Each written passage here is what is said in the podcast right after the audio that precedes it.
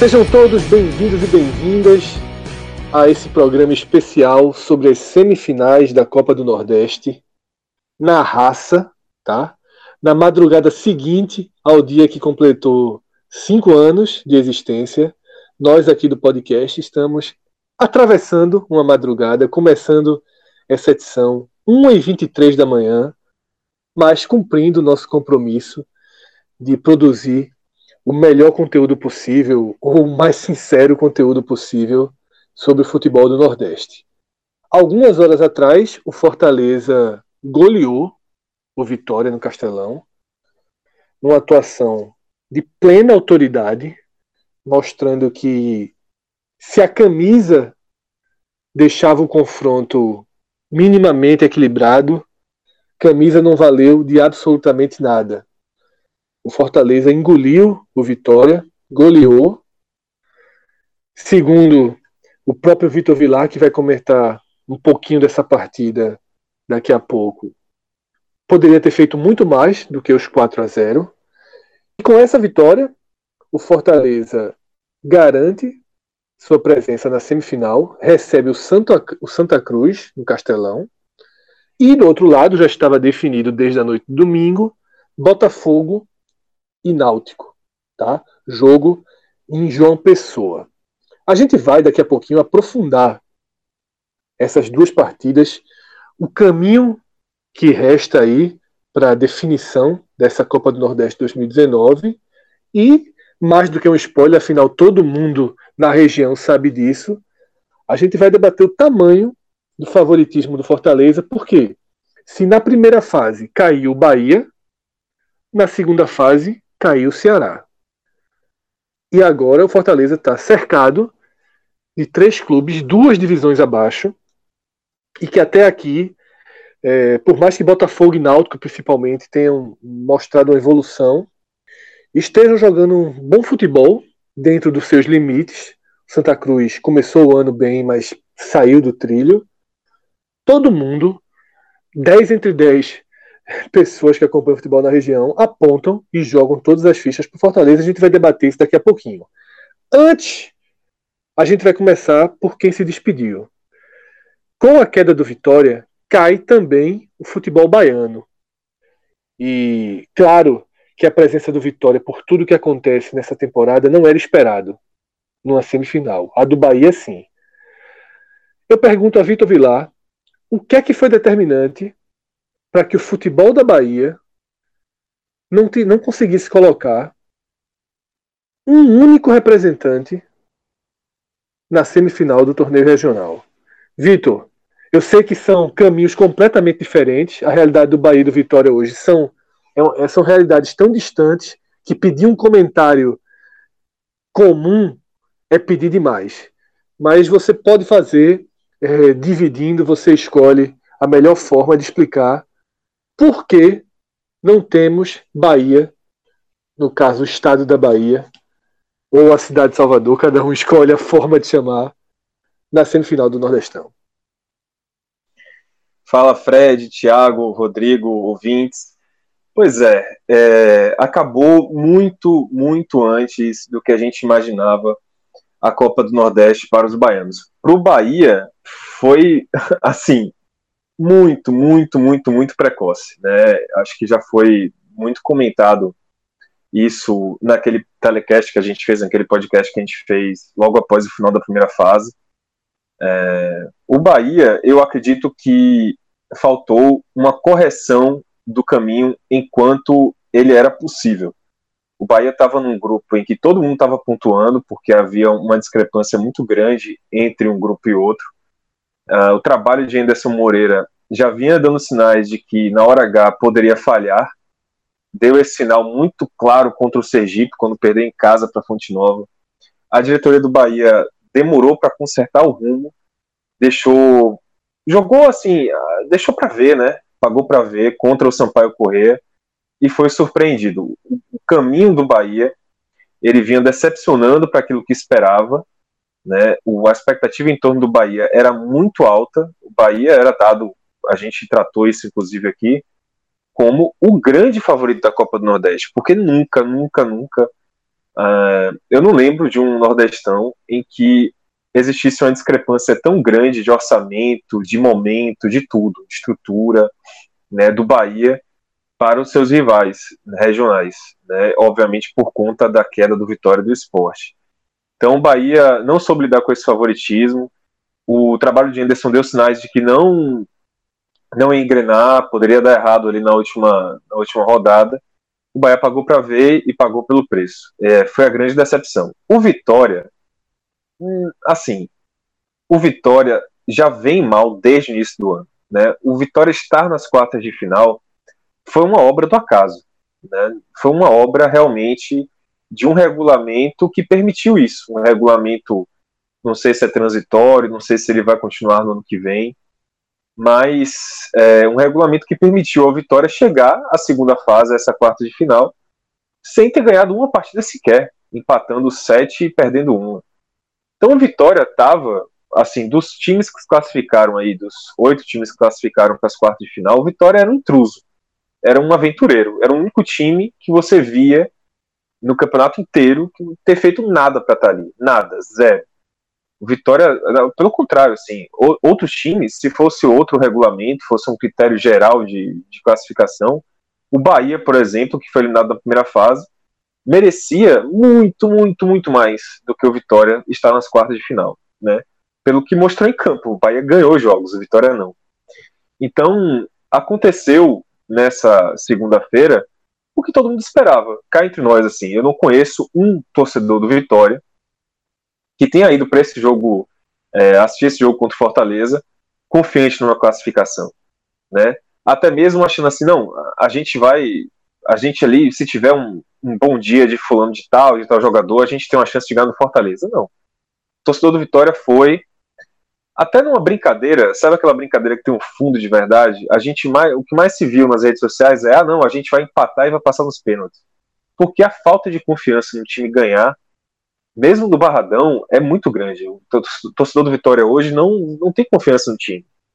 E, e ainda mais fora de casa, com um Castelão, com Fortaleza é, azeitado do jeito que está, né, funcionando tão bem com o Rogério Stein. Então, a, a, na brincadeira com o fundo de verdade, o que o Vitória podia fazer era estragar lá a festa do Fortaleza, empatar e ganhar nos pênaltis. Mas isso, assim, não passou nem perto de acontecer. Né? O Vitória é, fez a pior partida dele. Veja só, a gente está falando de um ano em que o Vitória está fazendo tudo de errado. Né? O Vitória foi eliminado na primeira fase da Campeonato Baiano, na primeira fase da Copa do Brasil. Tinha música de 14 jogos. O Vitória, aliás, o Vitória na temporada tem 17 jogos né, com o profissional, tem mais dois com o Sub-23. O Vitória só ganhou três. Né? O Vitória está indo agora para. Já fez dois meses da última vitória, que foi lá no dia 6 de fevereiro. Uh, agora está indo para o 12 jogo, né? Foi o 12 jogo do Vitória sem ganhar na temporada. Isso a gente está falando de primeira fase do Campeonato Baiano, primeira fase da Copa do Brasil, primeira fase do Nordestão, tá? Não é nenhum campeonato assim é, muito longe da capacidade do Vitória. Né? Então, assim, é um intruso que teve a sua sentença é, cumprida hoje. Eu, eu, eu não tenho nenhuma surpresa para a eliminação. O 4 a 0 mostra é, que foi a pior partida do Vitória. O Vitória, como eu disse, está fazendo tudo errado desde o início do ano, mas essa foi disparadamente a pior atuação do Vitória, pior, assim, pior tudo, cara. E, e, e assim, não dá nem para comentar o que foi o jogo, porque o Vitória não fez nada, só fez um chute a gol, numa falta de Neto Baiano de longe, foi tudo que o Marcelo Boeck teve que trabalhar no jogo. É, eu acho que vem no momento para fechar, digamos assim, esse primeiro momento da temporada do Vitória, sabe? É assim, é, desculpa o clichê, mas é a pá de cal que se jogaram sobre esse primeiro semestre do Vitória. Tem que ser, né? A pá de cal para enterrar de vez esse primeiro semestre do Vitória e, e, a partir de agora começar um novo ano. Né, começar uma nova temporada com uma nova diretoria que vai ser eleita agora em abril. É, começar do zero, porque o primeiro semestre foi um desastre e esse 4 a 0 veio para fechar esse desastre. Vila, a gente poderia dizer que parar nesse momento, ter aí 10 dias, 20 dias, melhor, quase 20 dias, né? Até a estreia, 20 dias de contados até a estreia no Campeonato Brasileiro da Série B. Nesse momento, claro que ninguém queria isso. Mas nesse momento, talvez seja melhor para o Vitória parar, mudar o que tem que mudar. Como é que você enxerga essa, essa inatividade agora de 20 dias? Ou você acha que pode ser pior ainda, que a melancolia, que já foi uma marca do Vitória de 2019, um time que joga muito mal dentro de campo, um caos na administração do clube, uma melancolia em torno do clube. Como é que você enxerga esse, esse período que o Vitória entra agora sem jogar futebol? Sinceramente, Fred, é, sendo zero demagogo aqui, tá? Sendo cru mesmo, bem, bem assim, é, honesto. A verdade é essa, honesto. Tá? Eu poderia dizer, ah, é horrível um clube ficar quase um mês, né? São 20 dias, como você disse, sem jogar. Ah, é péssimo para a torcida, vai ficar sem o clube.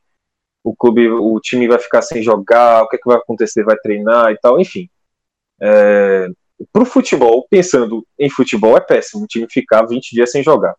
Né, e não chegar a, a, a, fases decisivas de nenhum campeonato no primeiro semestre. É horrível.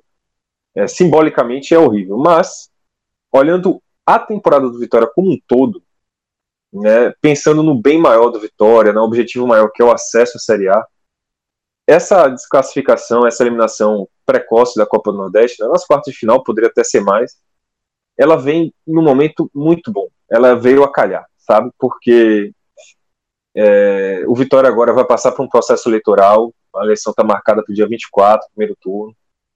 É, aconteceria, de qualquer maneira, essa eleição, seja o Vitória tivesse classificado para a semifinal ou não, entendeu? E, e, seria, no mínimo, estranho, seria um pouco inconveniente o Vitória passar por essa mudança de direção, tendo jog jogando uma semifinal, por exemplo, da Copa do Nordeste. Não faria muito sentido, sabe? O ambiente político fervilhando e, e o Vitória numa fase decisiva de um campeonato tão importante.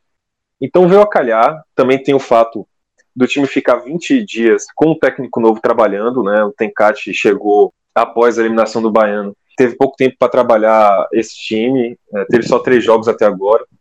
Então ele vai ter esse tempo, esse período. A diretoria vai chegar e vai ter já um, uma avaliação do elenco para poder mudar, para poder mandar jogador embora, para poder contratar, enfim. É, agora tudo passa também pela atual diretoria, né? Não adianta chegar no dia 24 com a atual diretoria tendo contratado jogador, mexendo no Victor, elenco. Eu ia, te, eu ia te perguntar isso, eu ia te perguntar isso agora. Primeiro, Sim. até fazer uma correçãozinha, porque da forma com que eu abri esse assunto, eu acabei induzindo seu comentário ao erro. O Vitória já ficaria esses 20 dias parados, tá? Porque essa semifinal só acontece em maio. É, então não, o resultado, o resultado não, não muda. Esses 20 dias o Vitória já estava condenado a ficar parado.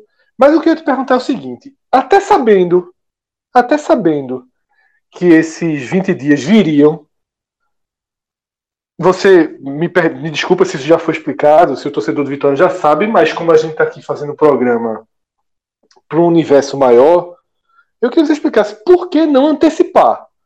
Porque agora são 20 dias cruciais, cruciais, porém 16 desses 20 dias vão, que são importantíssimos para tirar jogador, para contratar jogador, vão ser comandados pela diretoria que está saindo. Me parece que, olhando de fora, há um risco grande de desperdício de um tempo muito importante. É, a ponto de que eu acho que o Vitória só vai fazer as mudanças necessárias na Copa América. Eu não acho que essa diretoria que está aí tem autonomia, interesse, é, peito para remontar o time agora. Perfeito. Esse é o ponto, né? Vamos lá é, o Vitória ele entrou nessa situação de antecipar as eleições após, assim, isso já era isso já era ventilado desde o início do ano, após o rebaixamento. Só que a discussão pegou o corpo, digamos assim, após a eliminação da Copa do Brasil, lá para o Motoclube. Ali iniciou um movimento realmente para se antecipar as eleições. Naquele momento, Fred, não havia perspectiva de ficar 20 dias parado mesmo a Copa do Nordeste tendo esse gap aí do calendário, é, esperava-se que o Vitória chegasse à fase final do Campeonato Baiano. Pelo menos isso. Mas ali, quando começou a se trabalhar a antecipação das eleições, não sabia que o Vitória ia ficar fora da segunda fase do Campeonato Baiano. Aí apareceu, é, digamos assim, a, a, a, a, convocação da eleição aconteceu praticamente ao mesmo tempo que o Vitória foi eliminado do Campeonato Baiano. E ali houve a discussão, uma discussão muito calorosa, para que se antecipasse a decisão dessa eleição, para que ela acontecesse no mínimo de tempo possível. Só que houve uma, um embate muito forte no, entre o Conselho Deliberativo, dentro do Conselho Deliberativo, dentro da, da Assembleia de, de Sócios que antecipou a eleição, dizendo que tinha que ser respeitado o estatuto, que tem alguns prazos né, que tem que ser obedecidos e tal. O prazo mínimo que foi encontrado foi realmente o dia 24. Para se obedecer, obedecer, todo aquele, sabe, todo aquele processo de inscrição, é, dá um, você dá uma semana da convocação para inscrição, aí você faz a, o período de impugnação, o período de campanha, enfim. É, tem alguns prazos que tem que ser obedecidos, mesmo encurtando tudo, chegou só a um, no mínimo ao dia 24. É, o que se pode ser, o que, aliás, o que, o que não impede de uma atitude ter, ser tomada independentemente da eleição, por fora da eleição. O que é que eu quero dizer com isso? Primeiro, é, não dá para uma diretoria que já está em reta final, né, já está assumidamente reta final, a própria, o próprio presidente do Ricardo Davi, concorda com essa transição, com essa eleição antecipada, não dá para ele sair contratando jogador. Ele contratou dois essa semana: Capa, lateral esquerdo, e Dudu Vieira, volante. Não dá. Assim, simplesmente não dá. Não, dá, não daria nem para ele ter contratado o técnico, o Tencate que só teria dois jogos garantidos com o comando dele. Já foi, para mim, uma atitude um pouco temerária. Não, não vou dizer temerária porque é um pouco pesado, mas assim, irresponsável, sabe? Porque o próximo presidente vai chegar já com um técnico aí. Né? O que se pode fazer agora, então? É, é falar assim: ó, eu, eu não tenho mais nada para fazer, eu tenho 20 dias aqui para conduzir o clube até a eleição. Chega aí alguns representantes das chapas. Ah, o candidato X, manda um representante seu. O candidato Y, manda um representante seu vamos fazer isso aqui, né, com vocês já sabendo como é que o clube está, qual é a situação do clube, é, como é que tá as finanças, como é que estão os contratos, quem é que a gente já pode ir conversando, quem que todo mundo aqui concorda que pode ser contratado, enfim, fazer um tipo de transição já com representantes dos candidatos. É o mínimo que se pode fazer. Né? Já que o estrago foi feito de ter uma eleição dia 24, estreado dia 27 na Série B, que pelo menos esses 20 dias sejam conduzidos sob o olhar dos futuros candidatos. É a minha visão. É, o, o, eu não sei até que ponto isso vai ser possível, porque o atual presidente é radicalmente assim oposto aos candidatos que estão se lançando, há, um choque muito grande cultural, pessoal.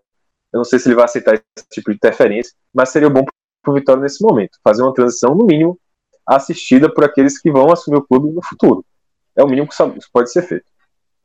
Então é isso, Vilar. Ótimo ótima explicação aí, mais aprofundada do Vitória, como, como você falou logo na abertura do seu, né, do seu comentário, o Bahia a gente já tinha aprofundado, só, só trouxemos aqui para ficar redondinho para esse programa, passar um pouquinho por todos os principais clubes que ficaram já pelo caminho na Copa do Nordeste. Então, meu amigo Vilar, são quase duas da manhã, vou abrir a porta para que você desça aqui do nosso trem a pé e a gente quando, se né? encontra.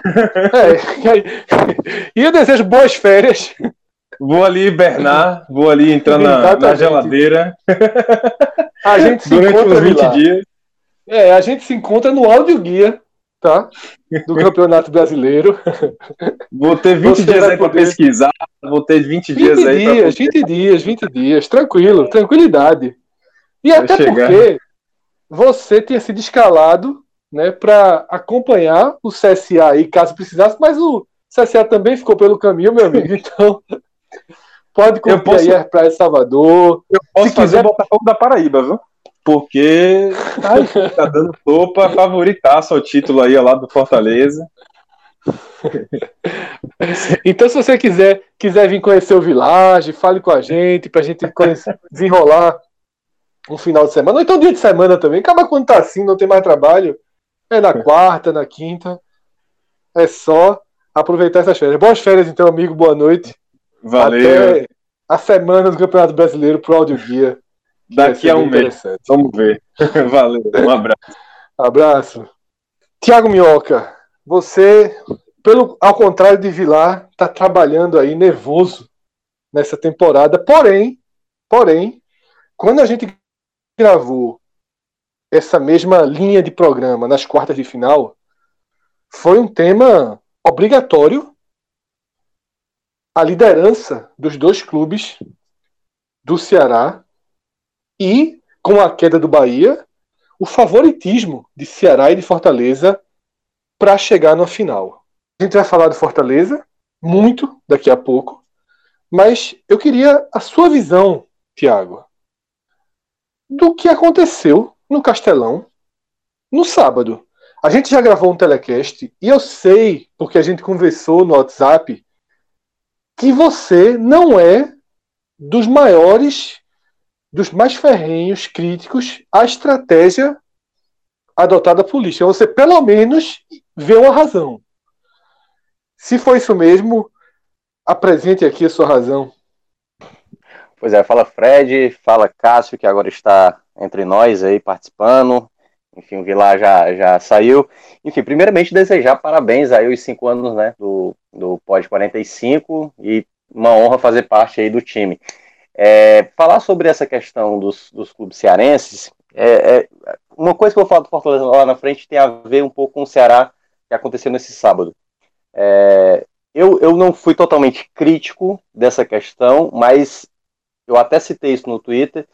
Para mim, o, o Ceará cometeu dois erros para essa partida. Uma foi colocar o time reserva, só que aí, devido à maneira como eles pensaram uh, essa reta final, né, dessa primeira parte do, da temporada, né, que é finais do Cearense, finais da Copa do Nordeste e Copa do Brasil envolvido, no caso, para o Ceará.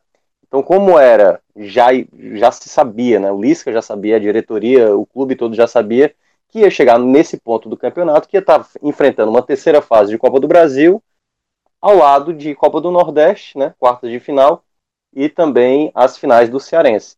Então, o Ceará era para ter chegado até o jogo dessa quarta de final, independentemente se fosse contra a Bahia, se fosse contra Náutico, com quem quer que fosse, ele não podia de maneira alguma colocar o time que colocou em campo. Esse é o ponto.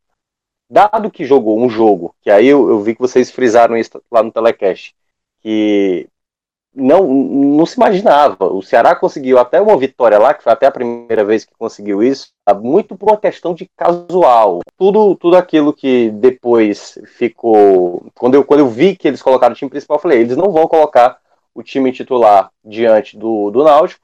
E aí, nesse primeiro erro, que é o erro do planejamento, e eu fiz até um levantamento, é, eu estava falando hoje, até no programa de TV que eu, que eu participei, hoje não, né? Que já estamos no dia 9, mas no, na segunda-feira é, nos últimos 14 jogos do Ceará, né, se a gente tirar o jogo do Náutico do sábado, o Ceará jogou em 11 com a equipe principal.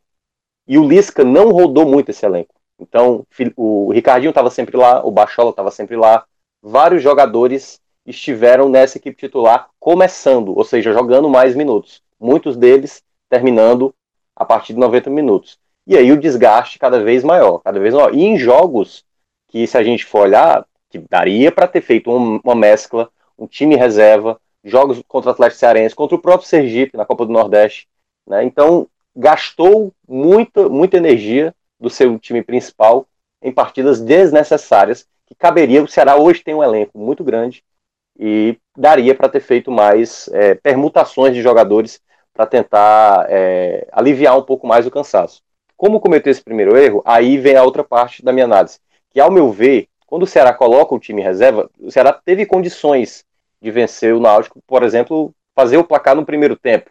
E, e o Náutico, que estava muito mal defensivamente no primeiro tempo, poderia ali ter, como o Vitória hoje né, acabou cedendo para o Fortaleza, entender que o Ceará é, sairia é, do jogo com a vitória. Apesar que, e aí eu acho, acho que a estratégia uh, do Márcio Goiano foi muito bem realizada, a do Lisca nas trocas eu acho que foi muito, muito, muito ruim. Porque ele não colocou nenhum jogador para decidir, com exceção do Ricardo Bueno, né?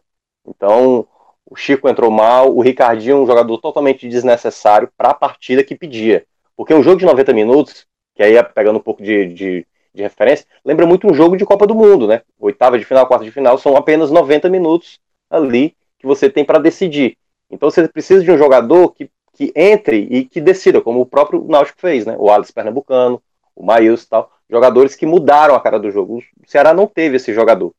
Então acho que o erro tem principalmente no planejamento e também nessas trocas que foi durante a partida. Claro que quando começa o segundo tempo, aí o Ceará com um time totalmente misto, com jogadores que não, não seriam ideais, e aí realmente complicou, porque o Náutico cresceu bastante, aliás, o Náutico fez uma grande partida, então eu acho que até se talvez fosse o time titular naquelas condições, não sei se, se tivesse feito um gol antes, é, tivesse tido uma reação, mas em todo caso, erro que está muito na conta do, do treinador, né, ele disse que conversou, os jogadores todos aceitaram, a diretoria todos aceitou, enfim, alguém teve essa ideia e todos embarcaram nessa ideia totalmente equivocada, o que comprometeu um possível bicampeonato do Ceará, já que o Ceará largava como considerado favorito né, dessa Copa do Nordeste, enfim. Então é isso.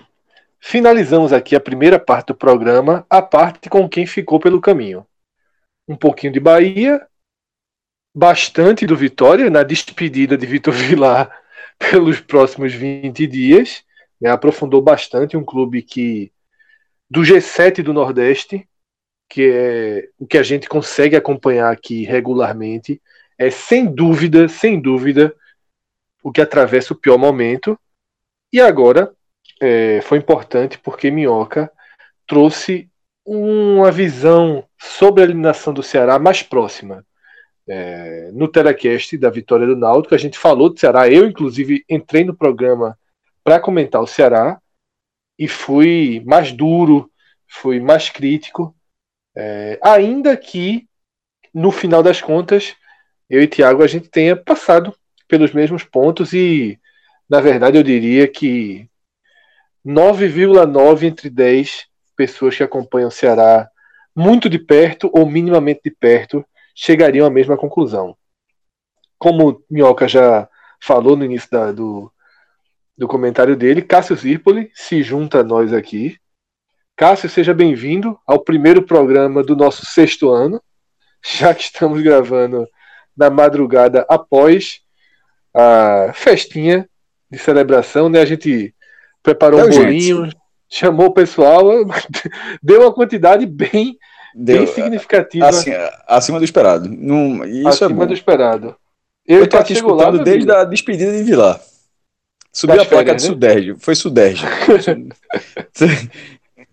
Eu vi Minhoca também. É, é interessante, né? Esse, esse Primeiro, salve aí, Minhoca. Mas é interessante esse lado dessa visão sobre, rapidamente falando isso aí, da eliminação do Ceará. Uma visão mais interna, uma visão dentro de um planejamento. É, vendo com mais distância, no caso 800 quilômetros, é, eu tratei como eu, eu tratei como algo assim um vacilo imenso do Ceará. Tinha todo um planejamento, tem toda essa, é, é, tem toda uma história vendo de dentro, mas tem a questão da rivalidade. O pessoal, do Ceará teve vídeos encontrando falas de Robson de Castro no começo do ano, onde ele disse numa coletiva que, pessoalmente, ele, disse, ele deixava claro que não era a visão do clube, que era a visão dele, mas que ele preferiu o Campeonato Cearense. Eu acho a visão ruim. Isso era um comparativo com, Copa, com outras competições, que valia, por exemplo, valia mais ganhar o Campeonato Cearense. Eu acho uma visão ruim, mas pelo menos ele deixou claro que era o, o, o clube todo.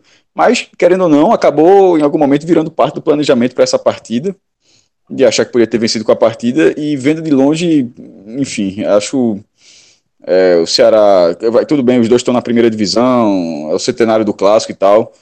Mas se o Fortaleza ganhar o, título estadual, que inclusive 2015, para você ver como pesa, se eu não me engano, em 2015 o campeão cearense foi o Fortaleza. Mas o Ceará, o Ceará ganhou a Copa do Nordeste. E quem é que lembra, meu irmão?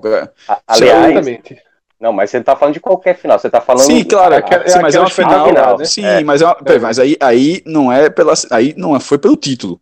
Foi pelo que é aconteceu no jogo. jogo. Si. Sim, se, sim. Se, se, o jogo tivesse corrido com a vitória normal, 2x0 Fortaleza fez um gol de pênalti no primeiro tempo e no segundo tempo contra, fez um contra-ataque, matou, que ganhou a final, mas o outro tinha um título maior. Agora, o roteiro da final muda. E assim, não, roteiros mas, é algo que você não tem como remar contra. Mas como é o roteiro, só... inclusive, do Pernambucano, que vai ter um tabu de 50 anos. O campeonato, foi, um, o campeonato foi uma droga, o campeonato inteiro, mas o final tem um, um roteiro que valoriza a, a é. competição, é. embora ela seja menor que a Copa do Nordeste. Não, não mas só para só dar um contexto a mais, é porque talvez eh, vocês não estavam tão ligados na época, em 2015 o, o Ceará tinha acabado de ser campeão da Copa do Nordeste, e aí no jogo do, do final de semana, o jogo foi campeão no meio de semana, né? Contra, contra o, o, Bahia, o Bahia, no caso. E aí, no final de semana, o Ceará é, virou a partida e estava conquistando o pentacampeonato, que é uma, é uma discussão que ocorre aqui o Ceará foi campeão através de, de, de é, coisas judiciais, foi pentacampeão. E aí a torcida do Fortaleza criticava isso. E era a possibilidade real do, do Ceará... De 15, 19, né? De isso. 1915 a 19, certo. Isso. E aí ia ser a primeira vez que isso ia acontecer no campo, de fato, né? Então, já com a, com a federação, já é, é, dando o aval do, do campeonato. Então, aquele contexto e como foi o jogo em si, enfim, foi de fato uma final épica e aconteceu o que okay. aconteceu. Ok, embora na dividida, se é que a gente, para quem os torcedores do Ceará que escutam, sabe que a gente brinca. Se fosse no escola morto, prefere o quê? Ganhar a Copa do Nordeste, como ganhou Não, em cima do Bahia, ou, ou ser pentacampeão cearense? Supo, é, algum pode ter escolhido pentacampeonato cearense, mas, tipo, que ia ganhar os dois. O Santa em 2016 ganhou os dois, ganhou a Copa do Nordeste e o Pernambucano, em cima do esporte na ilha. Mas, é, eu, é isso, por isso que eu falei desse distanciamento. Vendo de fora, eu vejo toda essa importância do pentacampeonato de tudinho. Mas era um título inédito. Era, naquele momento, era indiscutivelmente o maior título do futebol cearense. Aí o Fortaleza ganhou a Série B e fica uma, uma, um debate grande entre as duas torcidas. Vou entrar nesse ponto de novo, certo? Só dizer que entre as duas torcidas, de que tem a, de que tem a maior conquista. Mas naquele momento, o Ceará tinha a maior conquista, de forma incontestável. É, e agora, para em 2019, é, um não tem, não tem esse roteiro. Um tricampeonato, os dois, tudo, o roteiro é o quê? Os dois estão tá na primeira, na, na, primeira divisão. Ok, mas acho. É, eu não tenho a menor dúvida, Cássio, que do ano, do ano de Fortaleza, Ceará, de Fortaleza Ceará, é, desconsiderando a Copa do Brasil, porque nenhum dos dois. É, o Ceará, obviamente, porque já está eliminado, e Fortaleza estreia mais na frente. Eu não vejo nenhum dos dois, desde o início, com chance de ser campeão. O que realmente está em jogo para os dois clubes, para mim, em ordem é permanência na Série A, para mim é o mais importante. Segundo, a, a Copa do Nordeste. E por último, de forma quase irrelevante, o estadual, porque nesse ano, Mas no ano com essa distância, primeira divisão, com essa distância que a gente tem, Fred. É exatamente isso. Né? Isso, né? com a distância, com a distância, claro. Isso aí é, a gente só pode comentar com a distância. Eu não posso fingir que estou comentando com a soma de tudo que, que, que Minhoca consegue trazer. Mas agora a gente vai realmente virar a página para os quatro sobreviventes né, nessa Copa do Nordeste. E antes, queria convidar todos que estão escutando o programa, seja lá de qual for a cidade, e eu fico muito feliz em poder dizer isso, porque nesses cinco anos de podcast, durante quatro anos e 11 meses a gente basicamente só oferecia produtos, descontos para quem vive em Pernambuco. Claro que você de Fortaleza, de Salvador, de João Pessoa, eu estou aqui citando João Pessoa porque a turma tá no jogo, meu amigo. Então, já estão procurando conteúdo e se brincar chegou aqui. A é. turma chegou aqui. Vocês podiam vir pro Village, né? O Village o desconto que, que a gente tem no Village de 20%, que pode chegar a 38% se você se programar com três meses de antecedência, ele sempre esteve disponível para todo o país. Mas agora, e aí quem tiver interesse, aproveito já que eu trouxe o assunto aqui, vilageportugalinhas.com.br. No próprio site você tem um motor de reserva e eu garanto que o motor de reserva do Village vai lhe dar um preço melhor do que qualquer desses sites Trivago, Booking.com, tá? Sobretudo se você colocar o código podcast45. Esse mesmo código podcast45 está valendo no site da CCTS. CCTS é uma marca que produz uma linha de roupas muito, muito, muito legal. Eu de fato recomendo para todos nós nordestinos que temos um orgulho da nossa região, mas que também temos uma visão do crescimento, além dos estereótipos, do que o nosso Nordeste significa, do que o nosso Nordeste vale, e como a gente gosta de apresentá-lo, tá? Seja num cactus, que é o símbolo da CCTS, seja na letra de uma música de Belchior como tem a camisa da CCTS em alusão a Belchior. Então, assim, eu convido vocês, não estou aqui pedindo, entrem, coloquem o código, comprem. Não. Peço apenas para entrar e conhecer o site da CCTS. Se tiver interesse, vai chegar na sua casa. Tá? O site, o e-commerce está acabou de ser lançado, então é, tem toda a produção lá. A linha de inverno vai chegar. Eu vi o piloto da linha de inverno lá em Gravatar, onde é o quartel-general da CCTS, onde ela nasceu. Então convido todos vocês, ccts.com.br. Se quiser comprar código podcast45, você vai ganhar 20% de desconto. Tá? Hugo, que é o dono da CCTS, ele já está preparando também uma redução no frete para quem usa o código podcast45. E também convido a conhecer e a seguir o Instagram da CCTS, porque muitas vezes hoje, é, Cássio que o diga, né, que tem um blog que briga ali por acesso, mas muitas vezes é, as pessoas, para sair das redes sociais, tem um trabalhinho, né, gosta de consumir tudo ali. Então, vai no Instagram, CCTS Oficial, que você vai conhecer toda essa produção. Voltando para essa semifinal, é, tem vários temas para a gente debater aqui. Vários temas. Eu vou destacar dois deles. O, para mim, pleno favoritismo do Fortaleza daqui por diante, tá? Pleno favoritismo. Mostrou nesse jogo contra o Vitória que está num degrau acima dos outros três concorrentes. É um time de Série A cercado por três clubes de Série C, ainda que Santa Cruz e Náutico, sobretudo, tenham uma camisa até mais pesada do que a do Fortaleza. Tá? Lógico que alguns torcedores do Fortaleza. Confusão é, agora. Ou quase todos os torcedores. Ou quase amigo, todos 20% da torcida Fortaleza estão agora deu stop. ou quase todos os torcedores do Fortaleza vão é, discordar do que foi falado aqui. Eu realmente não tenho. Não, não falei aqui com 100% de convicção, não. Por isso que eu falei até. Tá? Eu acho que fora do Nordeste, até pelo CEP, que é algo que a gente combate tanto, né? o futebol de Pernambuco é um futebol que tem historicamente um diálogo maior com o resto do país, enfrenta mais, participou mais de competições importantes. Náutico é, e Santa Cruz tem um, uma presença nas principais competições mais frequente né, do que o Fortaleza.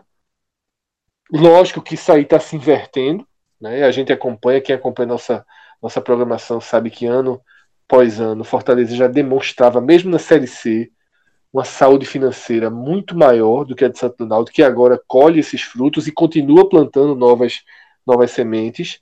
Mas seja como for, camisa por camisa, uma final Fortaleza contra Santa uma semifinal Fortaleza Santa Cruz, uma eventual final contra o Náutico, camisa por camisa, é pelo menos pau a pau. É pelo menos no mesmo degrau.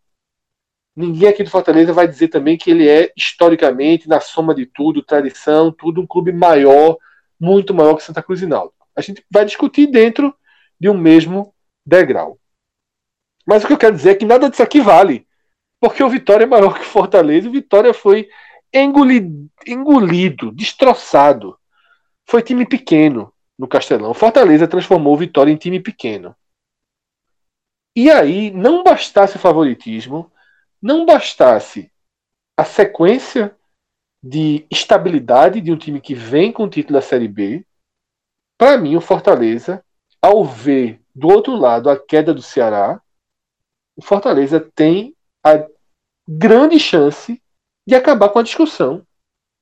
O torcedor do Fortaleza, o presidente do Fortaleza, sabe que se ganhar a Copa do Nordeste, o torcedor tricolor não perde mais uma discussão. Aí vai pro roteiro, pro roteiro que o Ceará estava falando. Vai adiantar de que o Ceará ser tricampeão se o Fortaleza Exatamente. Não vai ter discussão. Em, em termos de título, o Fortaleza será um clube maior do que o Ceará. A gente vai discutir outras coisas.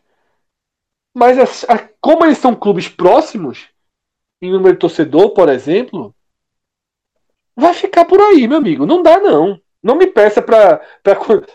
Quem, quem, acompanha a gente desde o ano passado sabe que a gente foi fechado com o Ceará na dividida do que é de quem era maior, do que é mais importante, ficar na Série A ou, ou ser campeão da Série B. e o Ceará com a, com a taça de Copa do Nordeste, a gente seguiu colocando o Ceará maior. Se o Fortaleza ganhar essa Copa do Nordeste, esqueçam, risquem aí, não tem como defender não. E o Ceará abriu essa porta. Minhoca, qual o tamanho do favoritismo do Fortaleza depois de fazer o que fez com Vitória, tendo pela frente Santa Cruz, no Castelão e Botafogo ou Náutico, possivelmente, ao que tudo indica, jogando a primeira no Castelão e decidindo fora de casa. Pois é, é, é eu acho que tem um favoritismo? Tem. E assim como eu estava citando, eu lembro que eu falei isso para o João também, uh, naquele super telecast que a gente fez, né? Eu acho que até virou podcast, que o favoritismo era do Ceará diante do Náutico, mas uh, algumas coisas no Ceará ainda paravam para uma certa dúvida, principalmente com alguns certos jogadores que a torcida vinha questionando algumas decisões do Lisca. E como a gente acompanha o futebol há muito tempo, a gente já viu diversos casos, mas inúmeros casos de equipes mais favoritas e sendo eliminadas, fazendo um péssimo jogo, escolhas erradas, mal feitas. A gente acabou de citar o Ceará, por exemplo, os erros que o Ceará cometeu na partida diante do Náutico, uh, a disposição que uma equipe joga. E nesse ponto específico, a Copa do Nordeste tem uma, uma particularidade. Né? Vai, vamos ter um mês até os jogos das semifinais. Então, até lá, muita coisa pode mudar. E o Rogério Ceni já tinha falado isso há uns dois meses, quando começou a Copa do Nordeste, ele já tinha mencionado. Uh, eu, a única coisa que eu lamento na Copa do Nordeste esse ano é estar no meio da Série A, porque o foco da gente vai ser a Série A. E ele voltou a repetir logo após a classificação diante do Vitória, hoje no Castelão. Então, ele pode, e aí por isso que eu estava citando o caso similar, né, que aconteceu com o Ceará, de colocar um time reserva, só que o do, o do Ceará bem mais é, absurdo, porque na semana já era percebido que a, o tirar a diferença de gols para cima do Corinthians e, e, jogar pelo empate contra o Floresta no Campeonato Cearense eram bem menos importantes do que o jogo diante do Náutico na Copa do Nordeste. O Fortaleza vai estar envolvido com Copa, com Copa do Brasil e Série A nesse meio tempo. Então, vale muito dinheiro na Copa do Brasil. Tudo bem que deve enfrentar uma equipe uh, que, que vem da, que disputou Libertadores, né, ou está disputando Libertadores, mas dependendo de quem seja o adversário, o momento desse adversário, por exemplo, pode ser um São Paulo, um Problemas, enfim, pode ser que o Fortaleza é, não vá com força máxima para, digamos, para essa partida da semifinal. E aí é onde paira se esse favoritismo de fato é grande. Então, como até lá, né, nesse um mês que passar, como o Santa Cruz também vai estar, como o próprio Botafogo da Paraíba, para mim terminou muito bem, eu acho que até dos quatro é o que termina melhor para essa semifinal. Se fosse hoje, talvez o Botafogo tivesse até mais possibilidade de talvez ser campeão, enfim. É, e o Náutico, né? Então são, é, é, é, uma, é um prognóstico muito. A gente só tem isso para dizer, que é uma equipe de Série A contra três equipes de Série C. E eu acho que nesse ponto a gente não pode. Uh, eu, eu não consigo dizer que é um amplo favoritismo. Eu, eu só consigo dizer que é um favoritismo. Mas me paira uma dúvida se os Fortaleza. Mas é uma total obrigação, né, Minhoca? Uma total é, obrigação. É, eu, eu entendo o teu ponto de vista, quando a gente só olha para a competição. Eu estou olhando para o calendário do, do Fortaleza no exato momento. Porque a, o, jogo, o jogo da semifinal com o Santa Cruz vai ser entre a terceira e a quarta rodada. Ele vai jogar no Rio de Janeiro contra o Botafogo, tem o jogo contra o Santa Cruz aqui, em Fortaleza, e recebe o São Paulo logo em seguida. Chato. Ah, exa exa exatamente. E é o começo do Fortaleza é muito pesado, né? Vai jogar contra o Palmeiras lá, vai jogar contra o. Até a pausa da Copa América, vai jogar contra o Flamengo lá, contra o Grêmio lá, vai pegar Atlético Paranaense, vai pegar Cruzeiro, vai pegar Cruzeiro. Enfim, é, uma, é um começo de tabela. Quis subir, muito... jovem? Oi? Não quis subir? Não, exatamente. Só que aí a gente eu, viu. Sério, é isso, meu amigo. Eu a consigo gente ver. Isso, isso, é, essa discussão, esse, isso que tu falou, não exatamente com essas palavras, mas eu já ouvi exatamente isso é, com até argumentos do próprio esporte quando, quando, quando jogou é, ou deixou de jogar. E tem essa questão de ter uma tabela muito mais difícil, estar envolvido, mas eu, eu sempre eu, eu vejo também do outro lado. Com essa tabela difícil, de repente, não larga, se largar bem, a Copa Nordeste é mais um soma, mas se você não largar bem, uma semifinal dessa pode ser de repente um, a, a carta para você, de repente, é, voltar para a competição, no caso do brasileiro. Ó, largou mal. Largou mal, mas de repente já tá ali, porra, pau. Isso, a gente sempre, é, para quem estuda agora, sempre veja o pior lado da história, né? Se larga aquele negócio, que é todo mundo ótimo, vai ganhar até o Mundial de Clubes. Agora, não largou tão bem, pá. Aí de repente tem uma semifinal de Copa do Nordeste em casa. Em casa, é sempre bom, é um jogo só. É impossível que esse jogo, de repente, não vire é, a força motriz de uma recuperação, pô. E é assim, é, eu, eu vejo que os clubes de vez em quando, pô, vai virar um problema no calendário, como se tipo, descobriu agora. Embora você tenha dito, Rogério Senna não Rogério Senna já sabia disso, né? Claro, qualquer um sabia. Mas tem gente que parece não ligar para isso. Rogério Senna mesmo ligava. Mas na hora que tiver esse jogo, eu só vejo esse jogo a favor do Fortaleza. Se, porra, né, pensa numa hora boa para ter um jogo, é, é, é dentro, de, dentro desse contexto. Se fosse, por exemplo, o Fortaleza ter que sair para uma semifinal, porque poderia ter sido, não, não nesse ano, mas assim, com nível de, de, de, de dureza. É, tá, começa com esse, com esse brasileiro, de repente a semifinal vai ser quarta-feira na Fonte Nova. Aí é chato porque você tem para um jogo muito complicado, inclusive para obter a classificação, já tem um deslocamento, você, um campeonato você só vai fazer deslocamento o campeonato inteiro. Agora não, pô. É em casa, diante de um adversário tecnicamente inferior, com, a, com o favoritismo do seu lado. Eu, eu não consigo ver algo negativo nisso, não. Mas, ó, ó Cássio, só para só citar um, um, exemplo do ano passado, exatamente do ano passado. O Ceará, que quando uh, deu a pausa da, da, da Copa do Nordeste, né?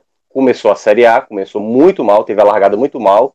E aí, quando foi jogar contra o Bahia, aliás, quando foi jogar, teve o duelo contra o CRB nas quartas de final, o Ceará passou contra o CRB, empatando em casa, teve a questão valendo gol fora de casa, né? Empatou 3 a 3 lá em Alagoas, depois empatou 0 a 0 aqui e, e o time estava mal, ninguém, o time estava sem confiança. E é isso que eu acho que pode acontecer para o Fortaleza. É porque a gente está vendo apenas o status dos times a condição, o fato de jogar em casa, e, e nisso eu concordo. Eu vejo um favoritismo do Fortaleza. Eu não consigo ver é, amplamente, porque o contexto até lá é que pode mudar isso. Se, se leva uma goleada do Palmeiras logo de cara, se, se, se tropeça diante, é, é se consegue é, mais uma derrota para o Botafogo, que é, a gente pode dizer que é um confronto direto, e aí o negócio vai aumentando. O Ceará passou por isso ano passado e foi eliminado pelo Bahia, o Bahia nem jogando essas coisas todas. Então, não, eu acho que é muito difícil a gente, pelo menos para mim, né? Eu não consigo garantir que o Fortaleza terá amplo favoritismo. É óbvio que quando as coisas estiverem naquele momento, na, na, semana do jogo, a gente vai sentir se de fato uh, o Rogério Ceni vai priorizar não. E um detalhe que é importante também, o Ceni, os trabalhos e geralmente o time dele produz mais, como o jogo de hoje, quando ele tem um espaço melhor. Ele, ele sempre bate nessa tecla todo final de jogo, quando o time não vai bem, tivemos pouco tempo para trabalhar. O time não teve uma recuperação tão boa. E, e os times do Ceni geralmente, quando tem uma semana cheia, responde melhor. Quando tem uma semana mais apertada e vai ter exatamente isso é, quando começar o Brasileirão, é, essa é a minha dúvida, se o time vai ter condições totais. E principalmente porque o elenco do Fortaleza é um elenco bem reduzido. Minhoca, é, queria dizer que gostei muito é, da abordagem com que você fez o comentário porque ela de fato joga luz para algo que é, a gente não, não pensa inicialmente, né? Porque por mais que a gente saiba desde o começo que as semifinais só são em maio, a gente muitas vezes trata com a realidade de agora, né? Inclusive reforços que venham a ser contratados o time vai passar a trabalhar e a treinar e a jogar com esses reforços agora já não podem mais. Né? As inscrições para a Copa do Nordeste eram até as quartas de final. Então ainda tem isso. Vamos supor que o Fortaleza receba três, quatro jogadores aí para uma Série A, para encorpar o time. Rogério começa a trabalhar o time titular com esses jogadores, aí chega a Copa do Nordeste, tem que botar uma versão. É um jogo só, pô. É, mas tem que botar uma versão. Veja, é um jogo ano, só. Ano passado, semifinal. Ano passado, é um jogo passado, só semifinal. Depois tem não, a final em dois jogos. Mas é um jogo só. Ano passado foi uma sequência muito maior. A, a fase final da a semifinal. Sim, veja, sim, pô. Mas veja, final mobiliza. Acho que final ninguém vai discutir, não. Final, em 2017, o Sport colocou um time reserva e levou de 4x0 da Ponte Preta. É, na, no brasileiro. Então, assim, na final da Copa do Nordeste, ninguém. Veja, se tiver na final da Copa do Nordeste o Fortaleza, o Fortaleza, a gente acaba. Até para fazer sentido, que vai ser o maior título do Fortaleza. Se o, detalhe, se o Fortaleza chegar à final, significa que será uma final com um novo campeão. porque o único campeão é o Santa Cruz, de, de, de, entre os quatro. Seja Fortaleza contra o Botafogo ou Fortaleza contra o Náutico, é uma final inédita com um campeão inédito. Meu irmão, não interessa se é pouco jogo. Ninguém vai. Não, não tem como ficar em segundo plano. Até hoje eu não vi nenhuma final de Copa do Nordeste dessa forma. Não seria essa. Então talvez essa discussão ela valha só para semifinal, porque acho que a final ela funciona só, velho. Ela, ela, ela opera no Eu gostei, veja só. Eu, sinceramente, eu, como ouvinte aqui, já que eu estou conduzindo o programa, mas também sempre dou minha opinião. Esse é aquele caso que eu concordo com os dois, concordo com vocês dois. É, e eu falei, eu elogiei muito, gostei muito do comentário de Mioca, porque ele jogou luz para esse tema. Não necessariamente a gente tem que concordar. Cássio trouxe um exemplo absolutamente real. O Sport tomou 4x0 da Ponte Preta jogando com o time reserva no Campeonato Brasileiro para ir com o titular contra o Bahia. Numa final da Copa do Nordeste, sobre, até mesmo por ser Sport Bahia, né, que são os maiores clubes da região, e foi até hoje a maior final da Copa do Nordeste. Mas, mas nesse então, caso, desse ano, seria, seria um título inédito.